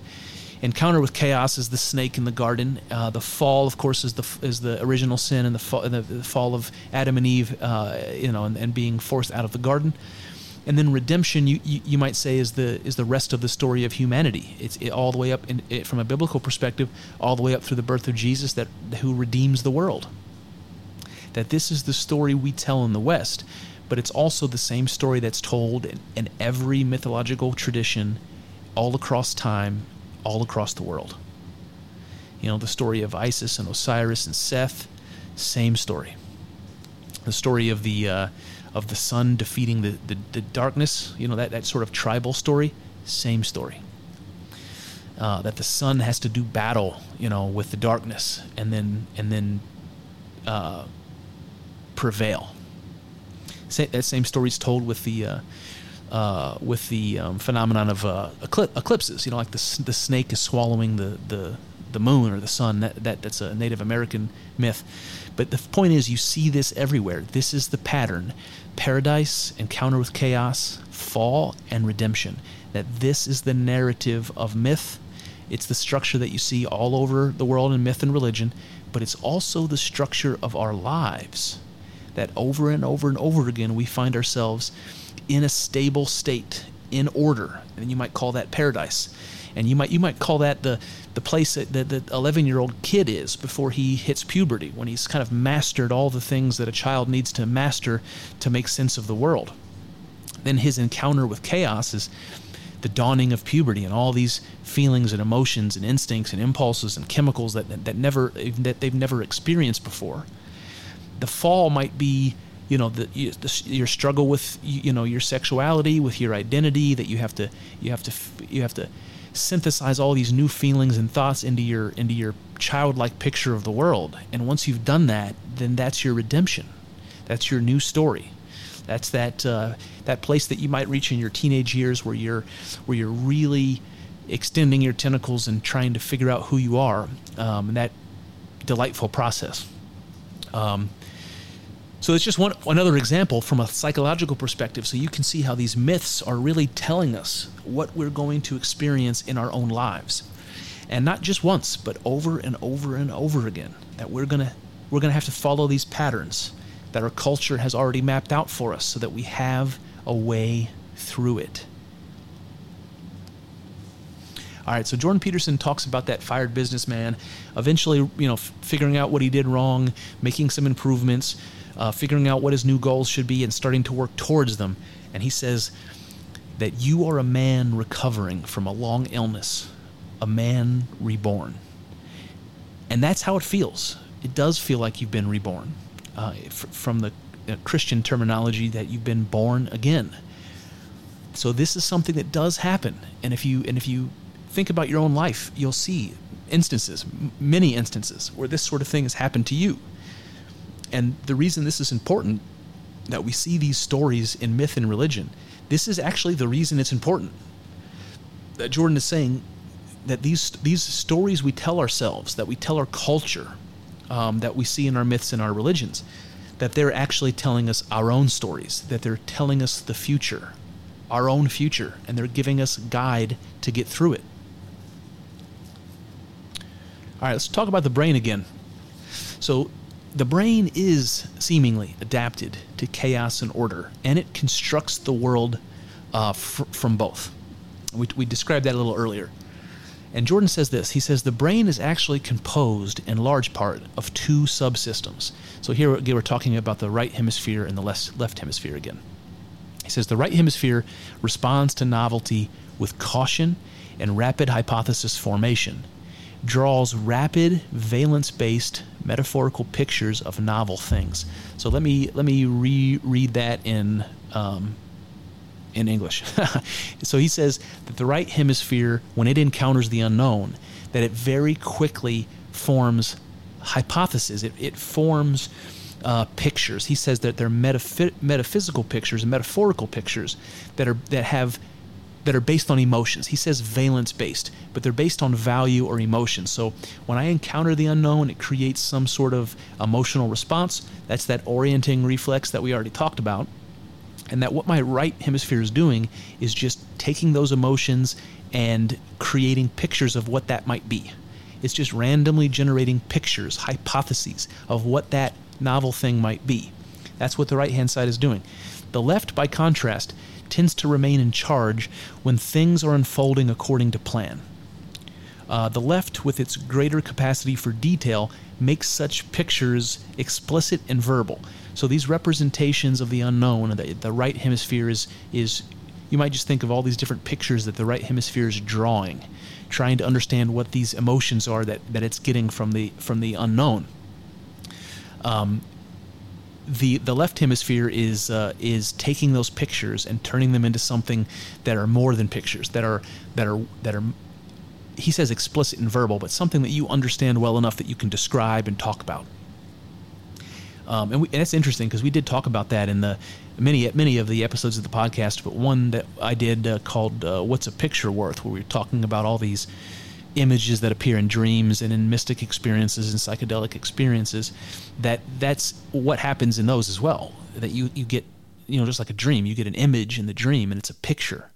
And if you think about it more and you let you let yourself do that and explore it that the picture starts to mean um, more cohesive things. It starts to tell a story. It starts to things start to leap out of the picture that are meaningful or connected to one another, and so that you can really take those pictures as a starting place and work out actual knowledge and understanding from the picture.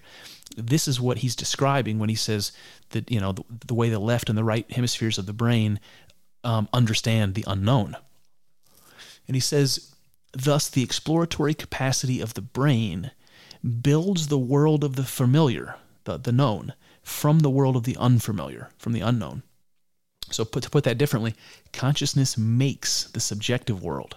Okay, now um, I, I, think about this like um, have you have you guys ever played Civilization? It's a um, Sid Meier's or something. Sid something.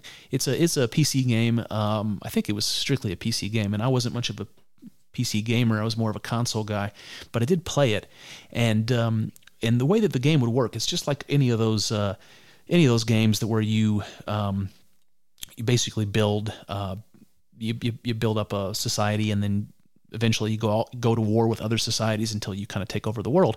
It's one of those games like Risk or something. But what, the way it starts, you're in this black map, and there's one little spotlight, and it's on you. You're this little character, and you can move around and the spotlight will follow you but it also but it doesn't it doesn't darken behind you. So the idea is the more you walk around the the more the spotlight gets bigger and bigger. So it it, it takes away black from the map that you're on and it, and you can actually see what's there. And that's important because you because you need to uh, in the game you need to go get natural resources so you can build you know build your cities and you know build your armies and all that sort of thing. Um, but it's just this image of this of this person who's like a spotlight walking around in the darkness creating creating more and more light from the darkness. And you can see in that light more things. You can see the mountains you can see the rivers you can see the, the natural resources that are available. You can f- bump into other tribes. All that stuff can happen. So you're going and you're exploring the world in this game. And your in your consciousness you, you can imagine that like the spotlight that, that's on you. Your consciousness is illuminating the world around you. And the more you explore it the more things come into existence. So you go a little bit over to the right, and suddenly the stuff that's over to the right comes into existence because you've sh- shown your light on it.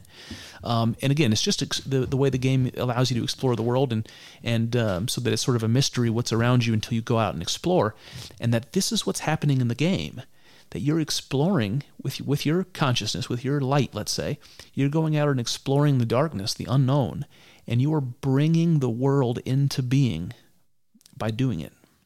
So you go out and explore, and the things you find, those things now exist. Why? Because you found them. So this is what he means, I think, when he says that you build the world this way. All right, he goes on to say things have no absolutely fixed significance, despite our ability to generalize about their value. It is our personal preferences, therefore, that determine the import of the world. The meaning of things depends, to a profound degree, upon the relationships of those things to the goal we currently have in mind. Meaning shifts when goals change.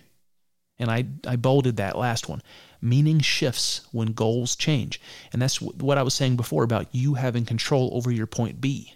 So if you change your goal, you can literally change your entire life or the way you experience the world. And I, I think it's interesting here when he says things have no absolutely fixed significance, despite our ability to generalize about their value. So again, he might say something like um, that food is generally considered good, and that people can, from all over the world and all across history and, and, and time, can say we generally agree food is good. So that's something that we can generalize about the value of food okay? But he's saying that nothing has fixed significance. So that food might have less value to some person and more value to another, or different different values, you might say. So, you know, a, piece of cake to a hungry person is going to have much more value to one that's stuffed. Um, and I think that's interesting because just like we are talking about the yin yang earlier, where we said that the um, that the unknown exists in the known and the known in the unknown, and that one can become the other in, in a moment's notice. That that's the idea of the image. Uh, and when he says that nothing has fixed significance or fixed meaning, um, what that reminds me of is um, maybe something like what Kyle and I talked about the other day, where we said uh, that objective reality, that we can't really know what that is, that, that thing behind our experiences. But I imagined it something like that, that, um, that metallic stuff that the villain in Terminator 2 is made of that can just change shape. It's like this potential, it's like this substance that can become anything. Um, and so that, that's what comes to mind when he says that things have no absolutely fixed significance. That really, we, we know things have meaning, but that that meaning is different for everybody. Um, and that's, I think that's what he's getting at when he says it has no fixed significance. Um, and, and, it, and it, it brings to my mind things that we talked about from the various like physics conversations we've had, where like deep down things are not one state um, or the other. The things are not uh, a wave or a particle. They're they're both. So you might say that like at the most fundamental level of matter, that matter has no fixed qualities, and he's saying meaning has no fixed qualities. Excuse me. So I think that's interesting. And then he says it's our personal preferences that determine the import of the world. Which, geez, I mean, what a, what a sentence, what, what a thing to say. Um, and here he's basically saying that we choose our goals. So we can we can change the meaning of things in the world simply by changing our goals. That that's entirely under our control. All right, so if I have a if I have a bag full of peanut M and M's uh, in my in my hand here, and I say to myself, um, I don't like chocolate, then the bag of M and M's is is useless. But if I say to myself, you know what, uh, I haven't eaten in two days and I'm starving, um, these M and M's uh, suddenly change. The value of the M and M's suddenly changes, and so maybe I'm rethinking even my preferences about the taste of chocolate at that point. So this is what this is what he means. Meaning shifts when goals change. All right. He says if things or situations were straightforwardly positive or negative, good or bad, we would not have to make judgments regarding them. We would not have to think about our behavior and how and when it should be modified. Indeed, we would not have to think at all.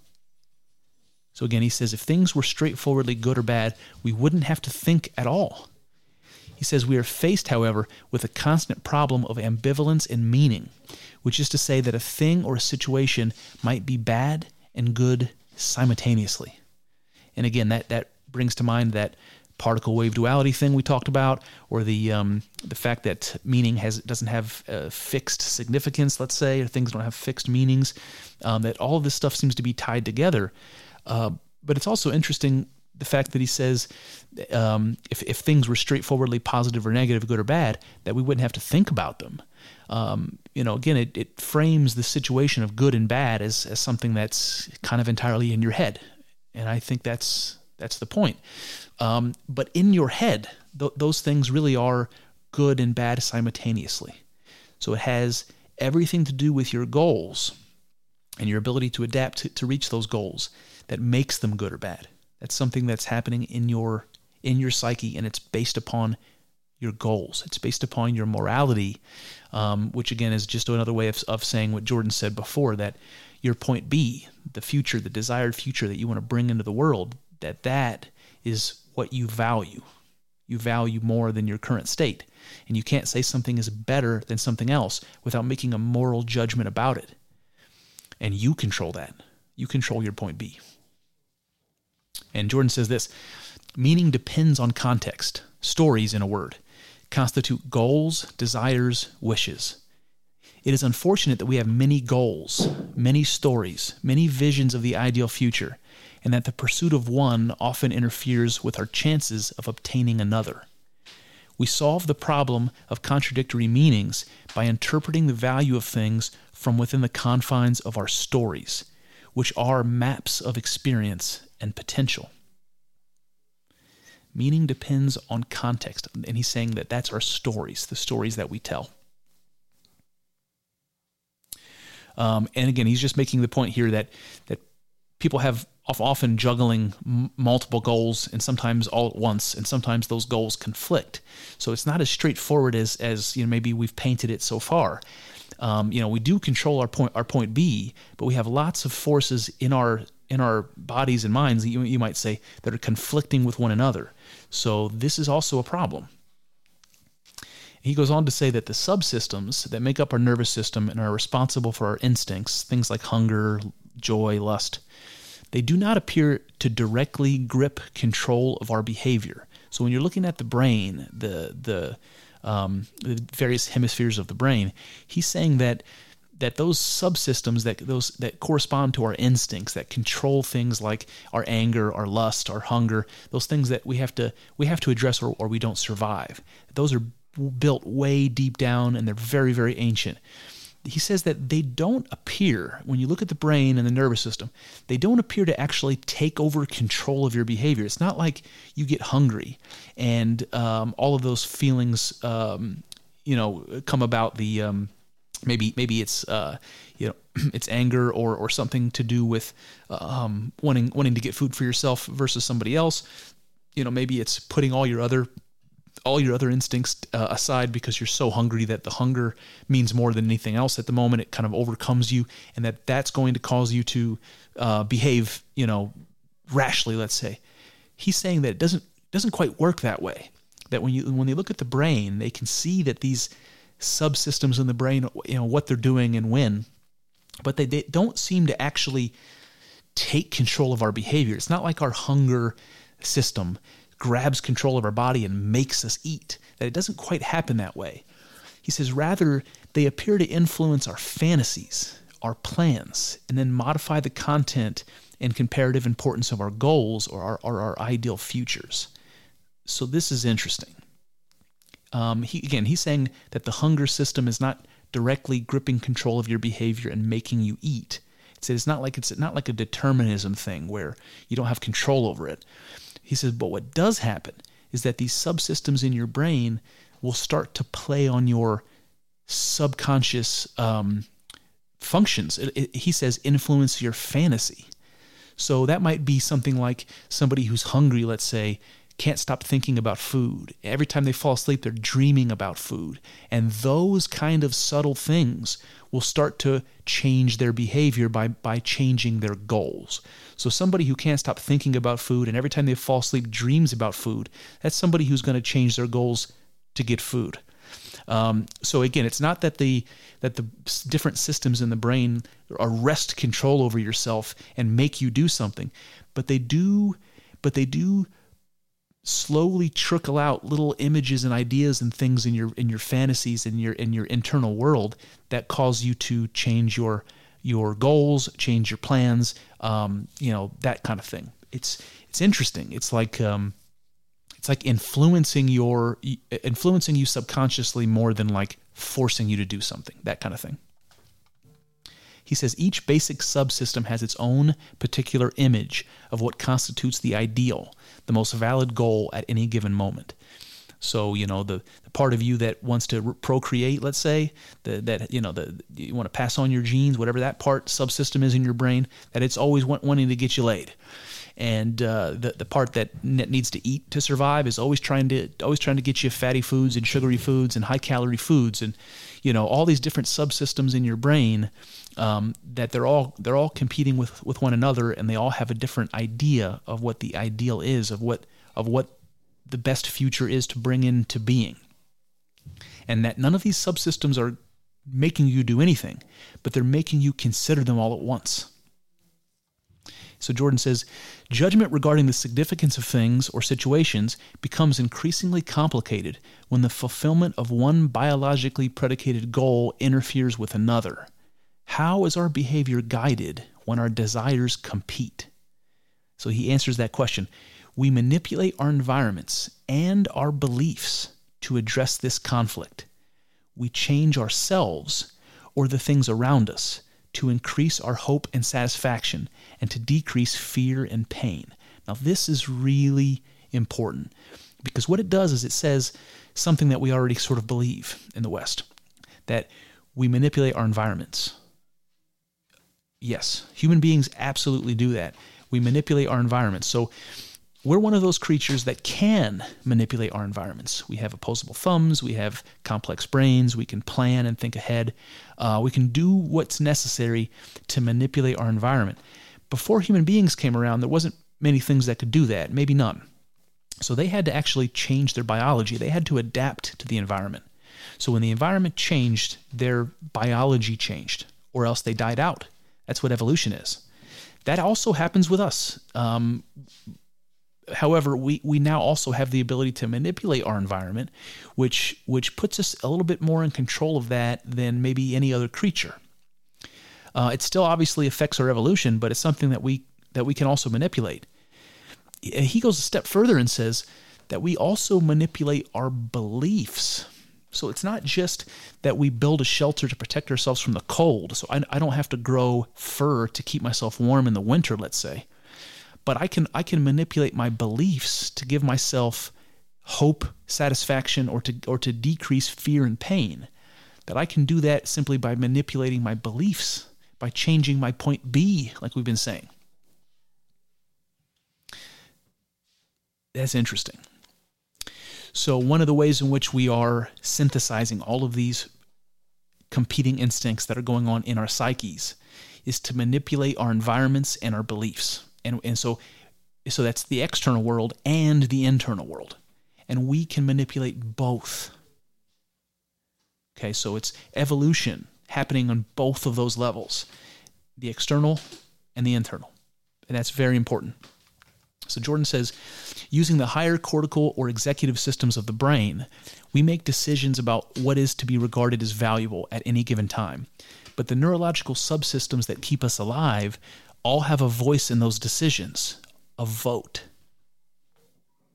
So that that kind of makes me think of maybe the Freudian idea of a superego, that you've got all these um, you got all these competing like sub personalities going on in your in your brain that exist together, but you've got this thing, this superego that overarches them all, and kind of in in, in the this Jordan Peterson way of putting it kind of tallies the vote of all of the subsystems in the brain and ultimately makes the decision. It's like a representative democracy going on. So there's still a, you know, there's still a, uh, there's still a, a, president, let's say, um, and and uh, Uh, an interesting way of looking at it. But somebody's making the final decision, taking into consideration all of those competing forces in in your in your psyche and this is interesting. He says, The man obsessed with power may sacrifice everything, including his family, to the attainment of his narrow ambition. The empathetic consideration of others, a time consuming business, merely impedes his progress. His faith in the value of his progress, therefore, makes threat and frustration, even of love. Wow, what an example. So here he's just painting the picture of this obsessed, you know, um, let's let's call it a politician because they're they're the ones obsessed with power generally. So you've got somebody who wants to get he wants to get power. He wants to get as much power as possible, and they get obsessed with it. They're willing to sacrifice whatever they need to sacrifice to get as much power as possible, even their own family. So if their if if their spouse and children what whatever are holding them back, they'll just dump them too. And and what he's saying here is that this person's faith and the value of the progress they're making towards their goal of power, and you know, say what you will about that. He says that it turns love, the love he has for his family, into a threat and a frustration. That if that if, if a love gets in his way, uh, in the way of reaching his goal, that he will even consider love as a frustration. That this is the power that you have in determining the value of, of the things going on in your life. You select the point B. And if, and if selecting point B makes love a threat and a frustration to you, maybe you should rethink your, sto- your story. Maybe you should rewrite that some bitch. All right. All right, we're we're getting we're getting towards the end here. So let's talk about unexplored territory. Let's talk about chaos. Let's let's focus on this. Jordan says the appearance of the unexpected pops us out of unconsciousness, complacency, and forces us painfully to think. And this is the idea that uh, that you know we're kind of on autopilot um, a lot of the times. Um, things that we've learned we don't have to think about uh, it becomes easy for us you know like me trying to type on a keyboard versus when i first started um, that, that those things become unconscious and that we don't have to think about them. And that really we don't like to think about things. You know if we have to uh, do work so that we can build whatever systems we need in our brains to learn a new task like typing on a keyboard once we've learned it we just want to type on the keyboard. Um, you know we, we don't we don't want the pain of having to learn to type. We just want to be able to type. Um, and and that he calls it he calls that painful. You know, it's painful to have to think. So if I learn how to type, and then somebody comes up with a new design for a keyboard and plops it down in front of me, and the keys are in a different position, I am not happy with that. I'm not even happy thinking about that right now. And this is what he says: that when you encounter the unknown, that it forces you to think and that that's something people don't like to do and this is why he's calling it painful and i think that's important. It's important to mention that because you might wonder why why do people not go out and explore chaos? If there's opportunity out there why do people not do that? You know why do people waste big stretches of their life doing nothing you know making nothing of themselves trying nothing um, just happy to just float from day to day until they die? Why? Because it's hard because it's hard and people don't like pain. To suffer through something hard, to learn to think, it's painful. Necessary, but painful. And one thing that Jordan says that I, I think is great, and I'll have to paraphrase this too because I can't quite remember how he put it, but he says something like this like, like, like the Buddhists say um, life is suffering. That's, that's the truth. You can't, you can't live and avoid pain. It's impossible. So he basically says, look, you're going to suffer and you're going to be in pain in your life. Accept that. You can't get around that. The thing is, what are you what are you going to suffer for? Do you want to make that something meaningful? Something that, that makes the suffering worthwhile? Or is it going to be just meaningless?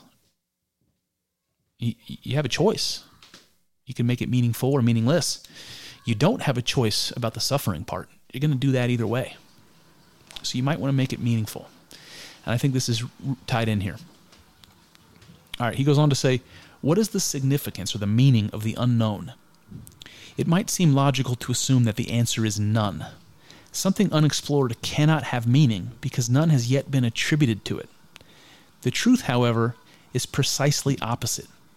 If you can't tell what something means because you don't know what it is, what then does it mean? It is not nothing. Rather, it could be anything. And that is precisely the crux of the problem. Things we have not yet explored have significance prior to our adaptation to them, prior to our determination of their implication for behavior. So remember, Jordan Jordan says implication for behavior, he, he means meaning. So he says things have meaning prior to our determination of their meaning. Absolutely, absolutely. So that so that's interesting. So what is the significance of the unknown? What's the meaning of the unknown? It has meaning even before we've experienced it. What is that? Um, and he says it could be anything, and that's important to take in, to take into consideration. That when you encounter the unknown, what it might mean is the most important thing you can imagine. Um, it could be the opposite of that but it could it could be, you know, the diamond in the rough. All right, so he says, such things come loaded with meaning. And when he says such things, he means the you know, unknown or the unexperienced. So such things come loaded with meaning, both positive and negative. The class of all novel things have a potentially infinite significance. What does something that might be anything mean? It means the worst that could be and the best that could be. So this is interesting. I mean, the unknown is something that has meaning. It has meaning, and your body responds to it instinctively with this orienting reflex. Even though you've never experienced it before, you know it has meaning, and your instinct is to seek it out. And what, what it means could be ultimately good or ultimately bad. And that reminds me again of the kind of uncertain state of, of quantum physics.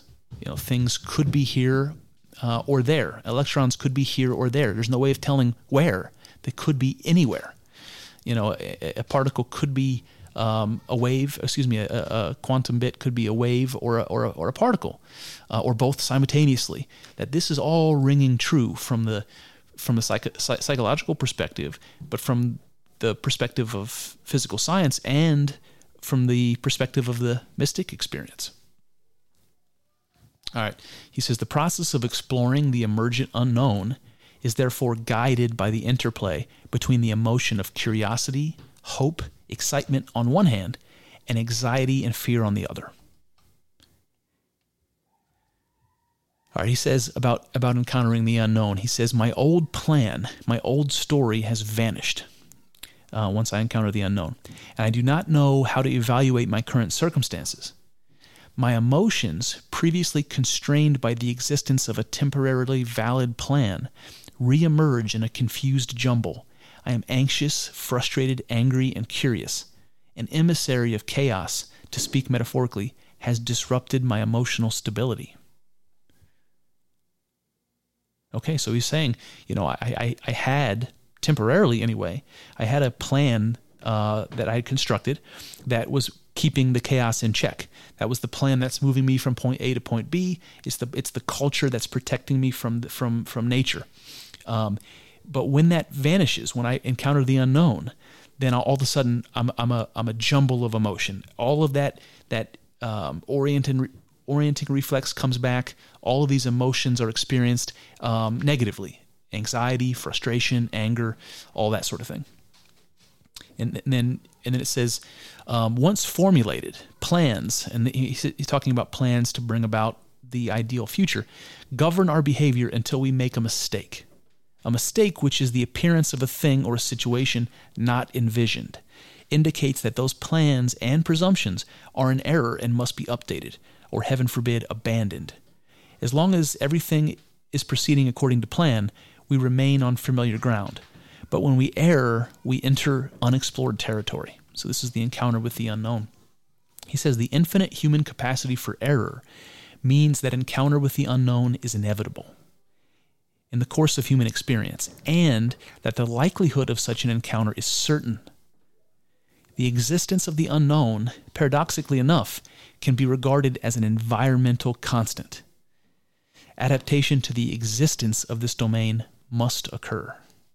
So here again, he's just stacking evidence on, on top of, of evidence that that the orienting reflex is instinctual, that it's something that uh, is a part of our uh, that the unknown is is that this mythological idea of the unknown is part of what we're adapted to and it's a constant a constant feature of our environment. He goes on to say it is where the unpredictable emerges that the possibility for all new and useful information exists. It is during the process of exploration that all knowledge and wisdom is generated all boundaries extended all territory explored mapped and mastered the eternally extant domain of the unknown, therefore, constitutes the matrix from which all knowledge emerges. So he, here he's just saying that the unknown is this, uh, whatever it is, you know, whatever it is. And, he, and he, he talks about this class of all um, unexplored things. Like the unknown might mean anything, but we could lump together all the things we don't know, and we just have this class of unknown things. We're just going to label this the unknown with a capital T. And he says that uh, this domain, the domain of the unknown, that's where all information comes from. All new information. We have to go there into the darkness. We have to go into the place that we haven't explored to learn something new. And he goes on to say everything presently known, everything rendered predictable, was at one time unknown and had to be rendered predictable. The matrix is of indeterminate breadth. Despite our great storehouse of culture, we are still fundamentally ignorant and will remain so no matter how much we learn. The domain of the unknown surrounds us like an ocean surrounds an island. We can increase the area of the island, but we never take away much from the sea. Whew. Wow. Um, I don't know what I don't know what I can add to that. Um, apart from saying that that he's basically saying that our culture, which we developed to deal with the unknown, to to, to give us a map to guide us through, uh, you know, dealing with that, um, that that that that map has to be updated. So he, he's basically saying that we we're, we're we're ignorant. We know almost nothing, and that as much as we learn, that will never change. That things are always changing. Our knowledge is always insufficient, and so we have to continually update our culture, and we have to continually update the the the maps of, of meaning in our in our minds, our our internal stories, our narrative. He says, we tend to view the environment as something objective and this is interesting, but one of its most basic features, familiarity or lack thereof, is something virtually defined by the subjective. And I'll have to explain this. So I, I, I bolded that sentence because I thought it was so important, but he's basically saying that when we when we think about the environment, you know, the, like when we're talking about what we're adapted to, the world around us, we tend to think about that as objective. You know, like species adapt to the environment. Um, but he's saying that one of the most basic features of our environment is whether or not it's familiar to us. So whether it's known or unknown. So that's what our environment is made of. Part of it we know, part of it we don't. So our environment we think of as something objective, as the world out there. And what he's saying is that one of the things that's the most significant to us about the world out there is whether we know it or, or don't.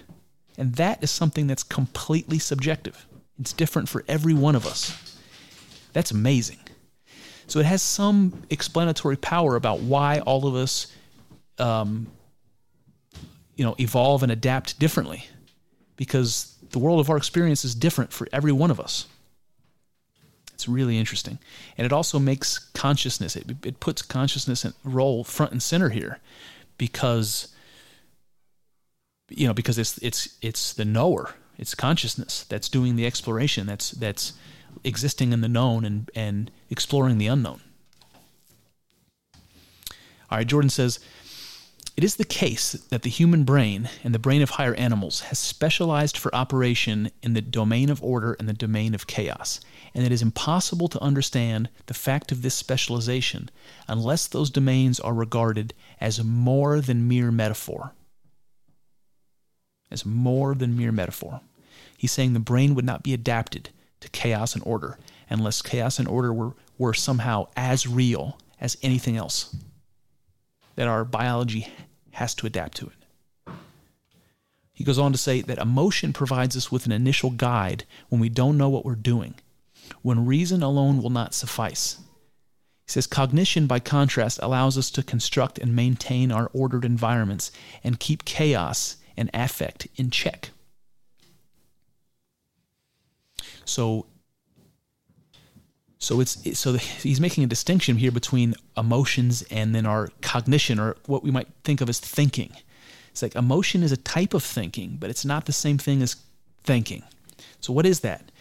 Um, so perhaps it's emotion that constitutes our instinct. So like you know our our our unconscious actions. If so, the archetype uh, archetypes of Jung or the transpersonal forces that that uh, Jordan Peterson talks about, they're symbolic representations of our unconscious motivations. That those are our e- are our emotions. Their unconscious origin explains why they are why are they they are precognitive. They're they're they're not part of that cognition or that thinking that we talked about. uh, and they come across as powerful urges or feelings that aren't understood very well. Uh, that that all ties to the idea of an instinct, you know, that unconscious uh, instinct.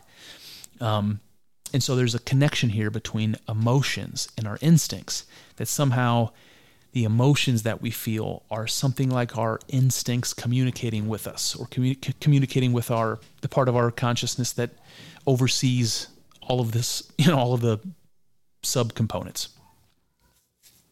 All right, Jordan says consciousness is affiliated tightly with orienting. We already talked about that, how you encounter something new and it, it sucks your attention to it. So consciousness is affiliated with that, therefore appears as a phenomenon critically involved in the evaluation of novelty or the unknown. This means that consciousness plays a centrally important role in the generation of the predictable and comprehended world from the domain of the unexpected. The combination of what we have explored and what we have still to evaluate actually comprises our environment, and it is to that environment that our physiological structure has been matched. So he again he's just talking about how we have evolved or adapted not not just psychically but physically with our with our biology to the fact of the unknown and the known in the world. And that that is something that's tied directly to our consciousness.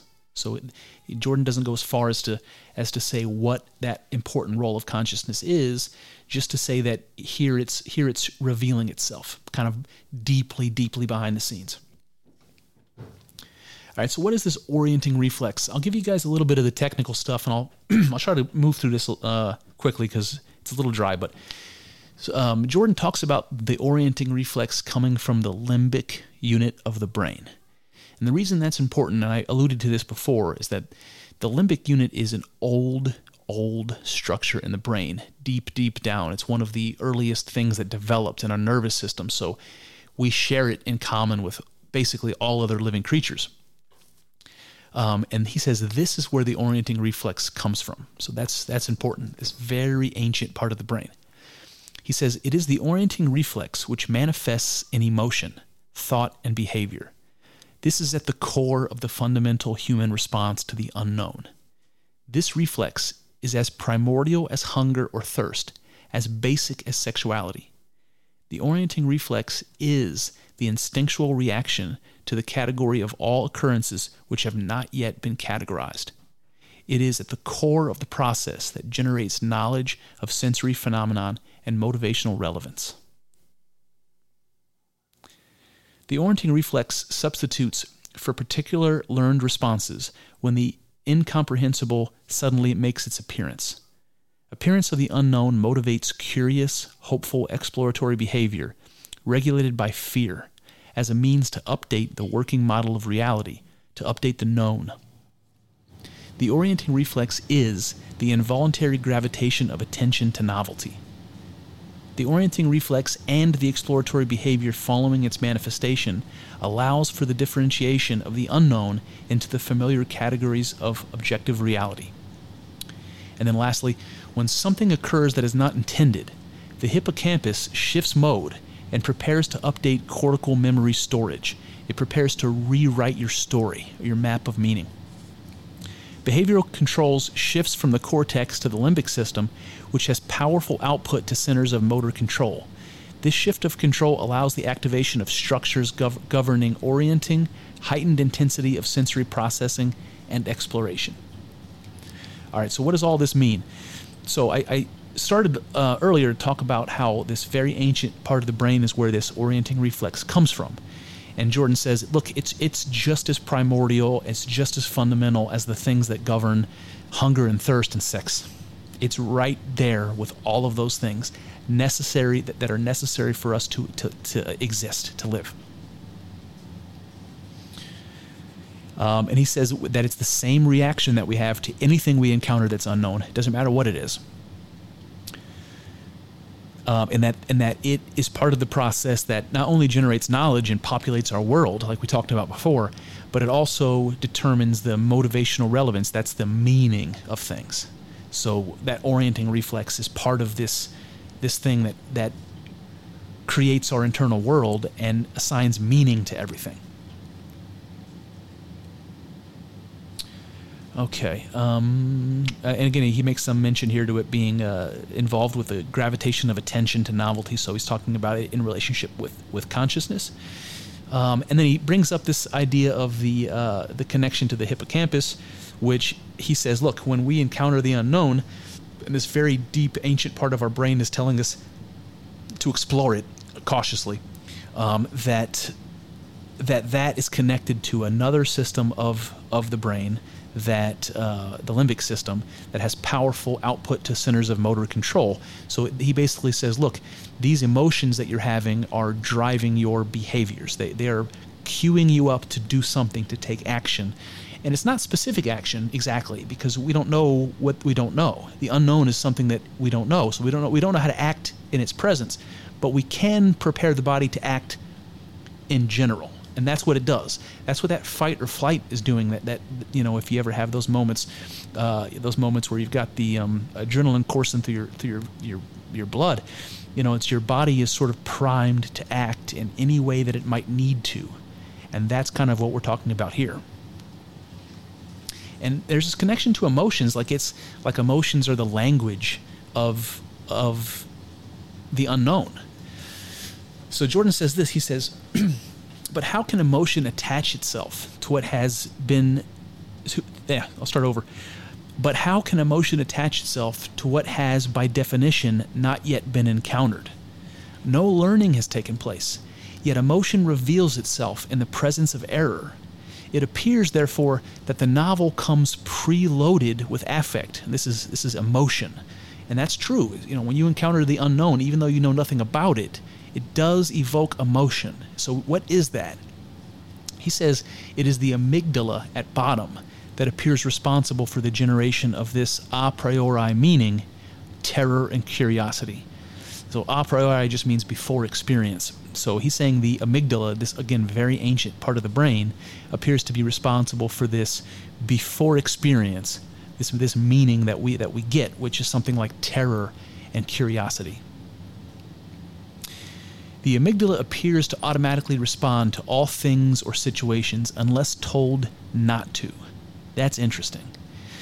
So he's saying that the that the amygdala has to be inhibited, that it's gonna it's gonna do, um, it's it's going to respond all the time unless it's turned off, something like that. And it says um, says uh, it is told not to, so it's it's turned off when behaviors produce the desired results. When error occurs, the amygdala is released from, from inhibition and labels the unpredictable occurrence with meaning. So that's interesting. It's like this. It's like this. Um, it's like this fear and curiosity, this terror and curiosity that that we're talking about. This emotion that gets triggered by the unknown in us. that all of that stuff, it's our default. It's our default state like terror and curiosity is always on unless it's turned off. So that's like our default state. I think that's really interesting. And then, and then it says that when our like when our nervous system has modeled the world, like we talked about, and notices the pattern in the in the world out there is different from the pattern it's mapped. That when that happens, the um, the amyg- the amygdala gets released from in, from inhibition. So you go back to your natural state, which is a state of terror and curiosity. What does that mean? All right, so he goes on to say the amygdala says, in effect, if you don't know what it is, you'd better pay attention to it. Attention constitutes the initial stage of exploratory behavior. Well, that's uh, no shit. I mean, something something uh, unexpected happens, it will absolutely draw your attention. They've even done these experiments where they'll just they'll just play a tone like like headphones uh, you know into your headphones. You're sitting there listening to a tone and they'll they'll, they'll basically do EEG scans where they say um, after a while you do the same tone that people's brain don't they, they stop responding to it. Um, but then if they put the tone in the other ear or if they change the pitch a little that any of those sorts of changes fire the brain right back up.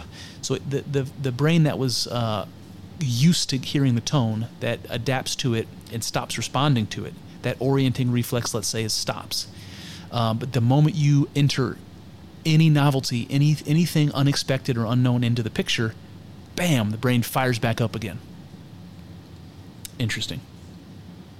All right, human beings do not learn to fear new objects or situations. Fear is the a priori position, the natural response to everything for which no structure of adaptation has been designed. Fear is the innate reaction to everything that has not been rendered predictable as a consequence of successful creative exploratory behavior.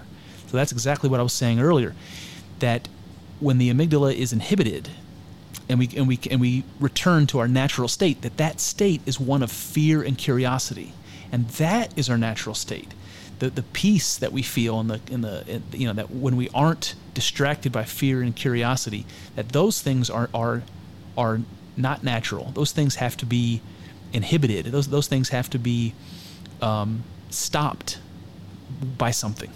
And that something is the story that we tell ourselves uh, in, our, in our culture. The things that protect us from the unknown. So, fear is our default situation. Human beings do not learn fear to new objects. Fear is our default. That's what he's saying.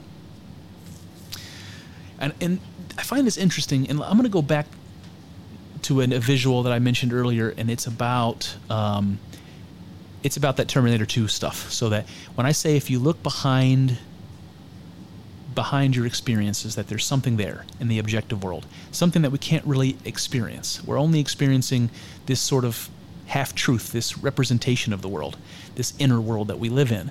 But if we could peek over the veil and see the substance behind our experiences, what we would see is something that I call potential. This is this is that Terminator 2 villain metal that can change into anything. It's just this liquid substance that can f- shift shape and change into whatever it wants. I, I picture that as just sheer sheer potential. Um, I also imagine that as something like what I imagine God is. And I've, I've had experiences in the in the mystic experience where I've, I've encountered this before, and it's it's so deeply terrifying. It's hard for me to explain, but it's something like being confronted by something so great that it's that its existence it threatens to wash you away. Something something like that.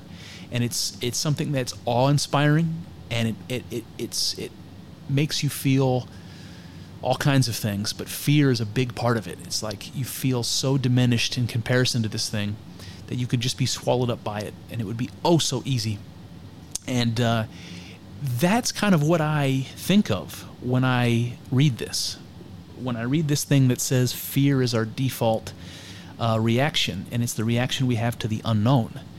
That in truth, objective reality, this potential that's all around us, it, it, it is the unknown. It is the great unknown. And of course, our natural reaction to that, because we're swimming in it. You know, our consciousness exists in the sea of the unknown. And of course, our our response to that would be fear. Of course, that would be our natural response. We we are a we're something like a little guppy dropped into a uh, tank full of piranha, let's say, that are invisible.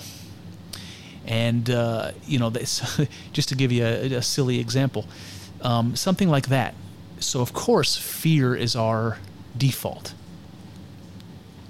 All right, now he quotes a different guy, uh, uh, a researcher named Ledoux, and he says similar responses are expressed when laboratory rats are exposed to a cat for the first time, suggesting that the responses are genetically specified since, since they appear when the rat sees a cat, its natural predator, for the first time.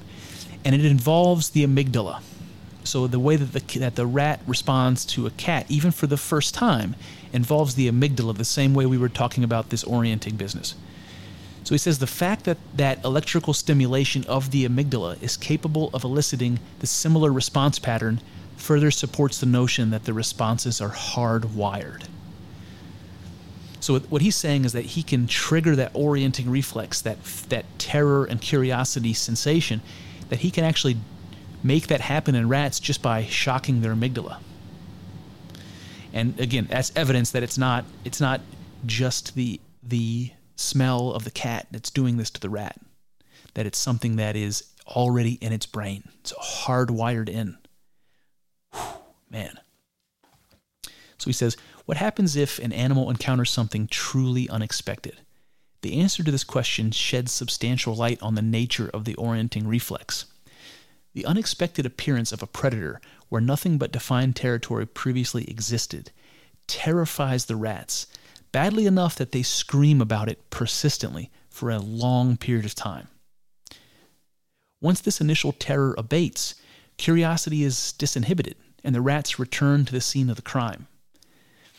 The space that was re-novelized by the cat, was turned again into unknown by the cat, has to be transformed once again into explored territory as a consequence of active modification of behavior, not by passive desensitization. So what he's saying is that the rats have to have to go back out into the place where they knew the danger was, where they knew the cat was. They have to go back out there voluntarily and walk around and map it back out again so that it becomes explored territory again. If they don't do that, the fear does not go away. They can't just wait it out. So he says, not by passive desensitization. It's not like the rat, the rats can just sit there and after long enough time has passed, then they're comfortable again. It doesn't happen. In fact, if they don't go out and explore, they'll just be in a paranoid, irrational fear and, until they die. Um, that going out voluntarily and exploring is absolutely necessary to reestablish order, to rewrite that that rat story so that it can so that it can exist, so that it can live and function again. He says, the rat the rats run across the territory contaminated by the presence of the cat to find out if anything dangerous still lurks there.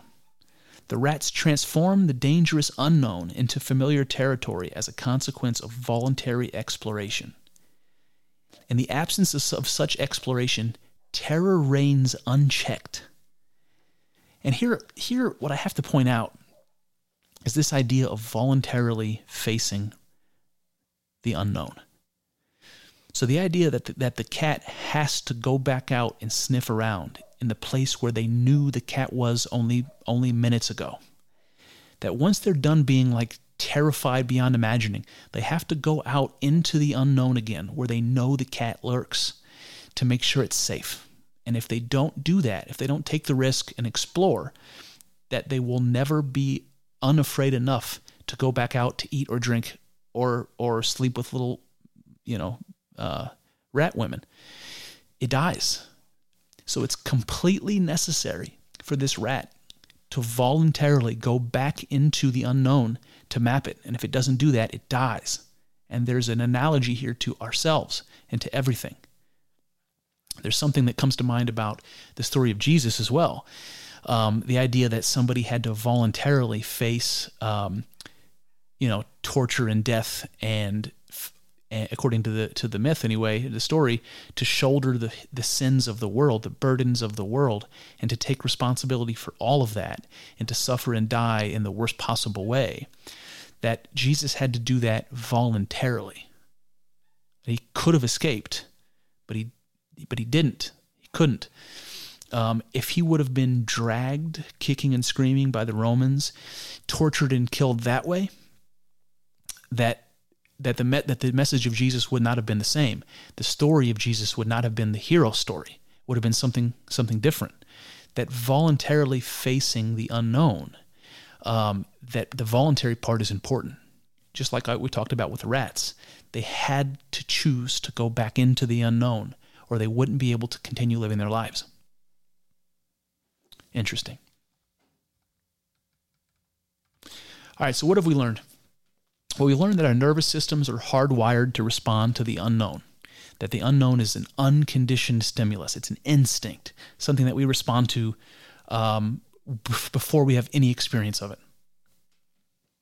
And this is evidence that we are biologically adapted to it, that we are evolved to it to this mythological idea of the known and the unknown, just as much as to our material surroundings, our environment. That somehow our, psycho- our psychology, our, our inner world, is a part of the environment to which we are, are physically adapted. That our, our evolution is happening uh, again on the on the material side of things with our bodies, but also in, in in our minds. So we're adapted to our external environment, but we're also adapted to our internal environment the known, the unknown, and the knower. The unknown is completely subjective. It's different for everyone and at every moment. The unknown is a feature of consciousness and not of the material world exactly. Our consciousness directs our evolution at least as powerfully as our external environment. We can control the narrative of our lives and our emotions by changing the goals we pursue. The fact of the unknown triggers our exploratory instinct. It calls us uniquely. So each one of us has our own personal interests. The unknown is calling to us in our, in our individual ways. The following of this instinct is the narrative of our lives. The people who follow their interests, who explore the unknown, they're creating the hero's journey, really, but they're creating the story of their lives. The people who don't explore their personal interests and chase after the unknown, their stories are dull. Perhaps not stories at all. And we see these same stories told in myths and rituals across time and in every culture. Story of creation and the hero story, everything from Gilgamesh to the Avengers. All right, guys, so this has been the unknown.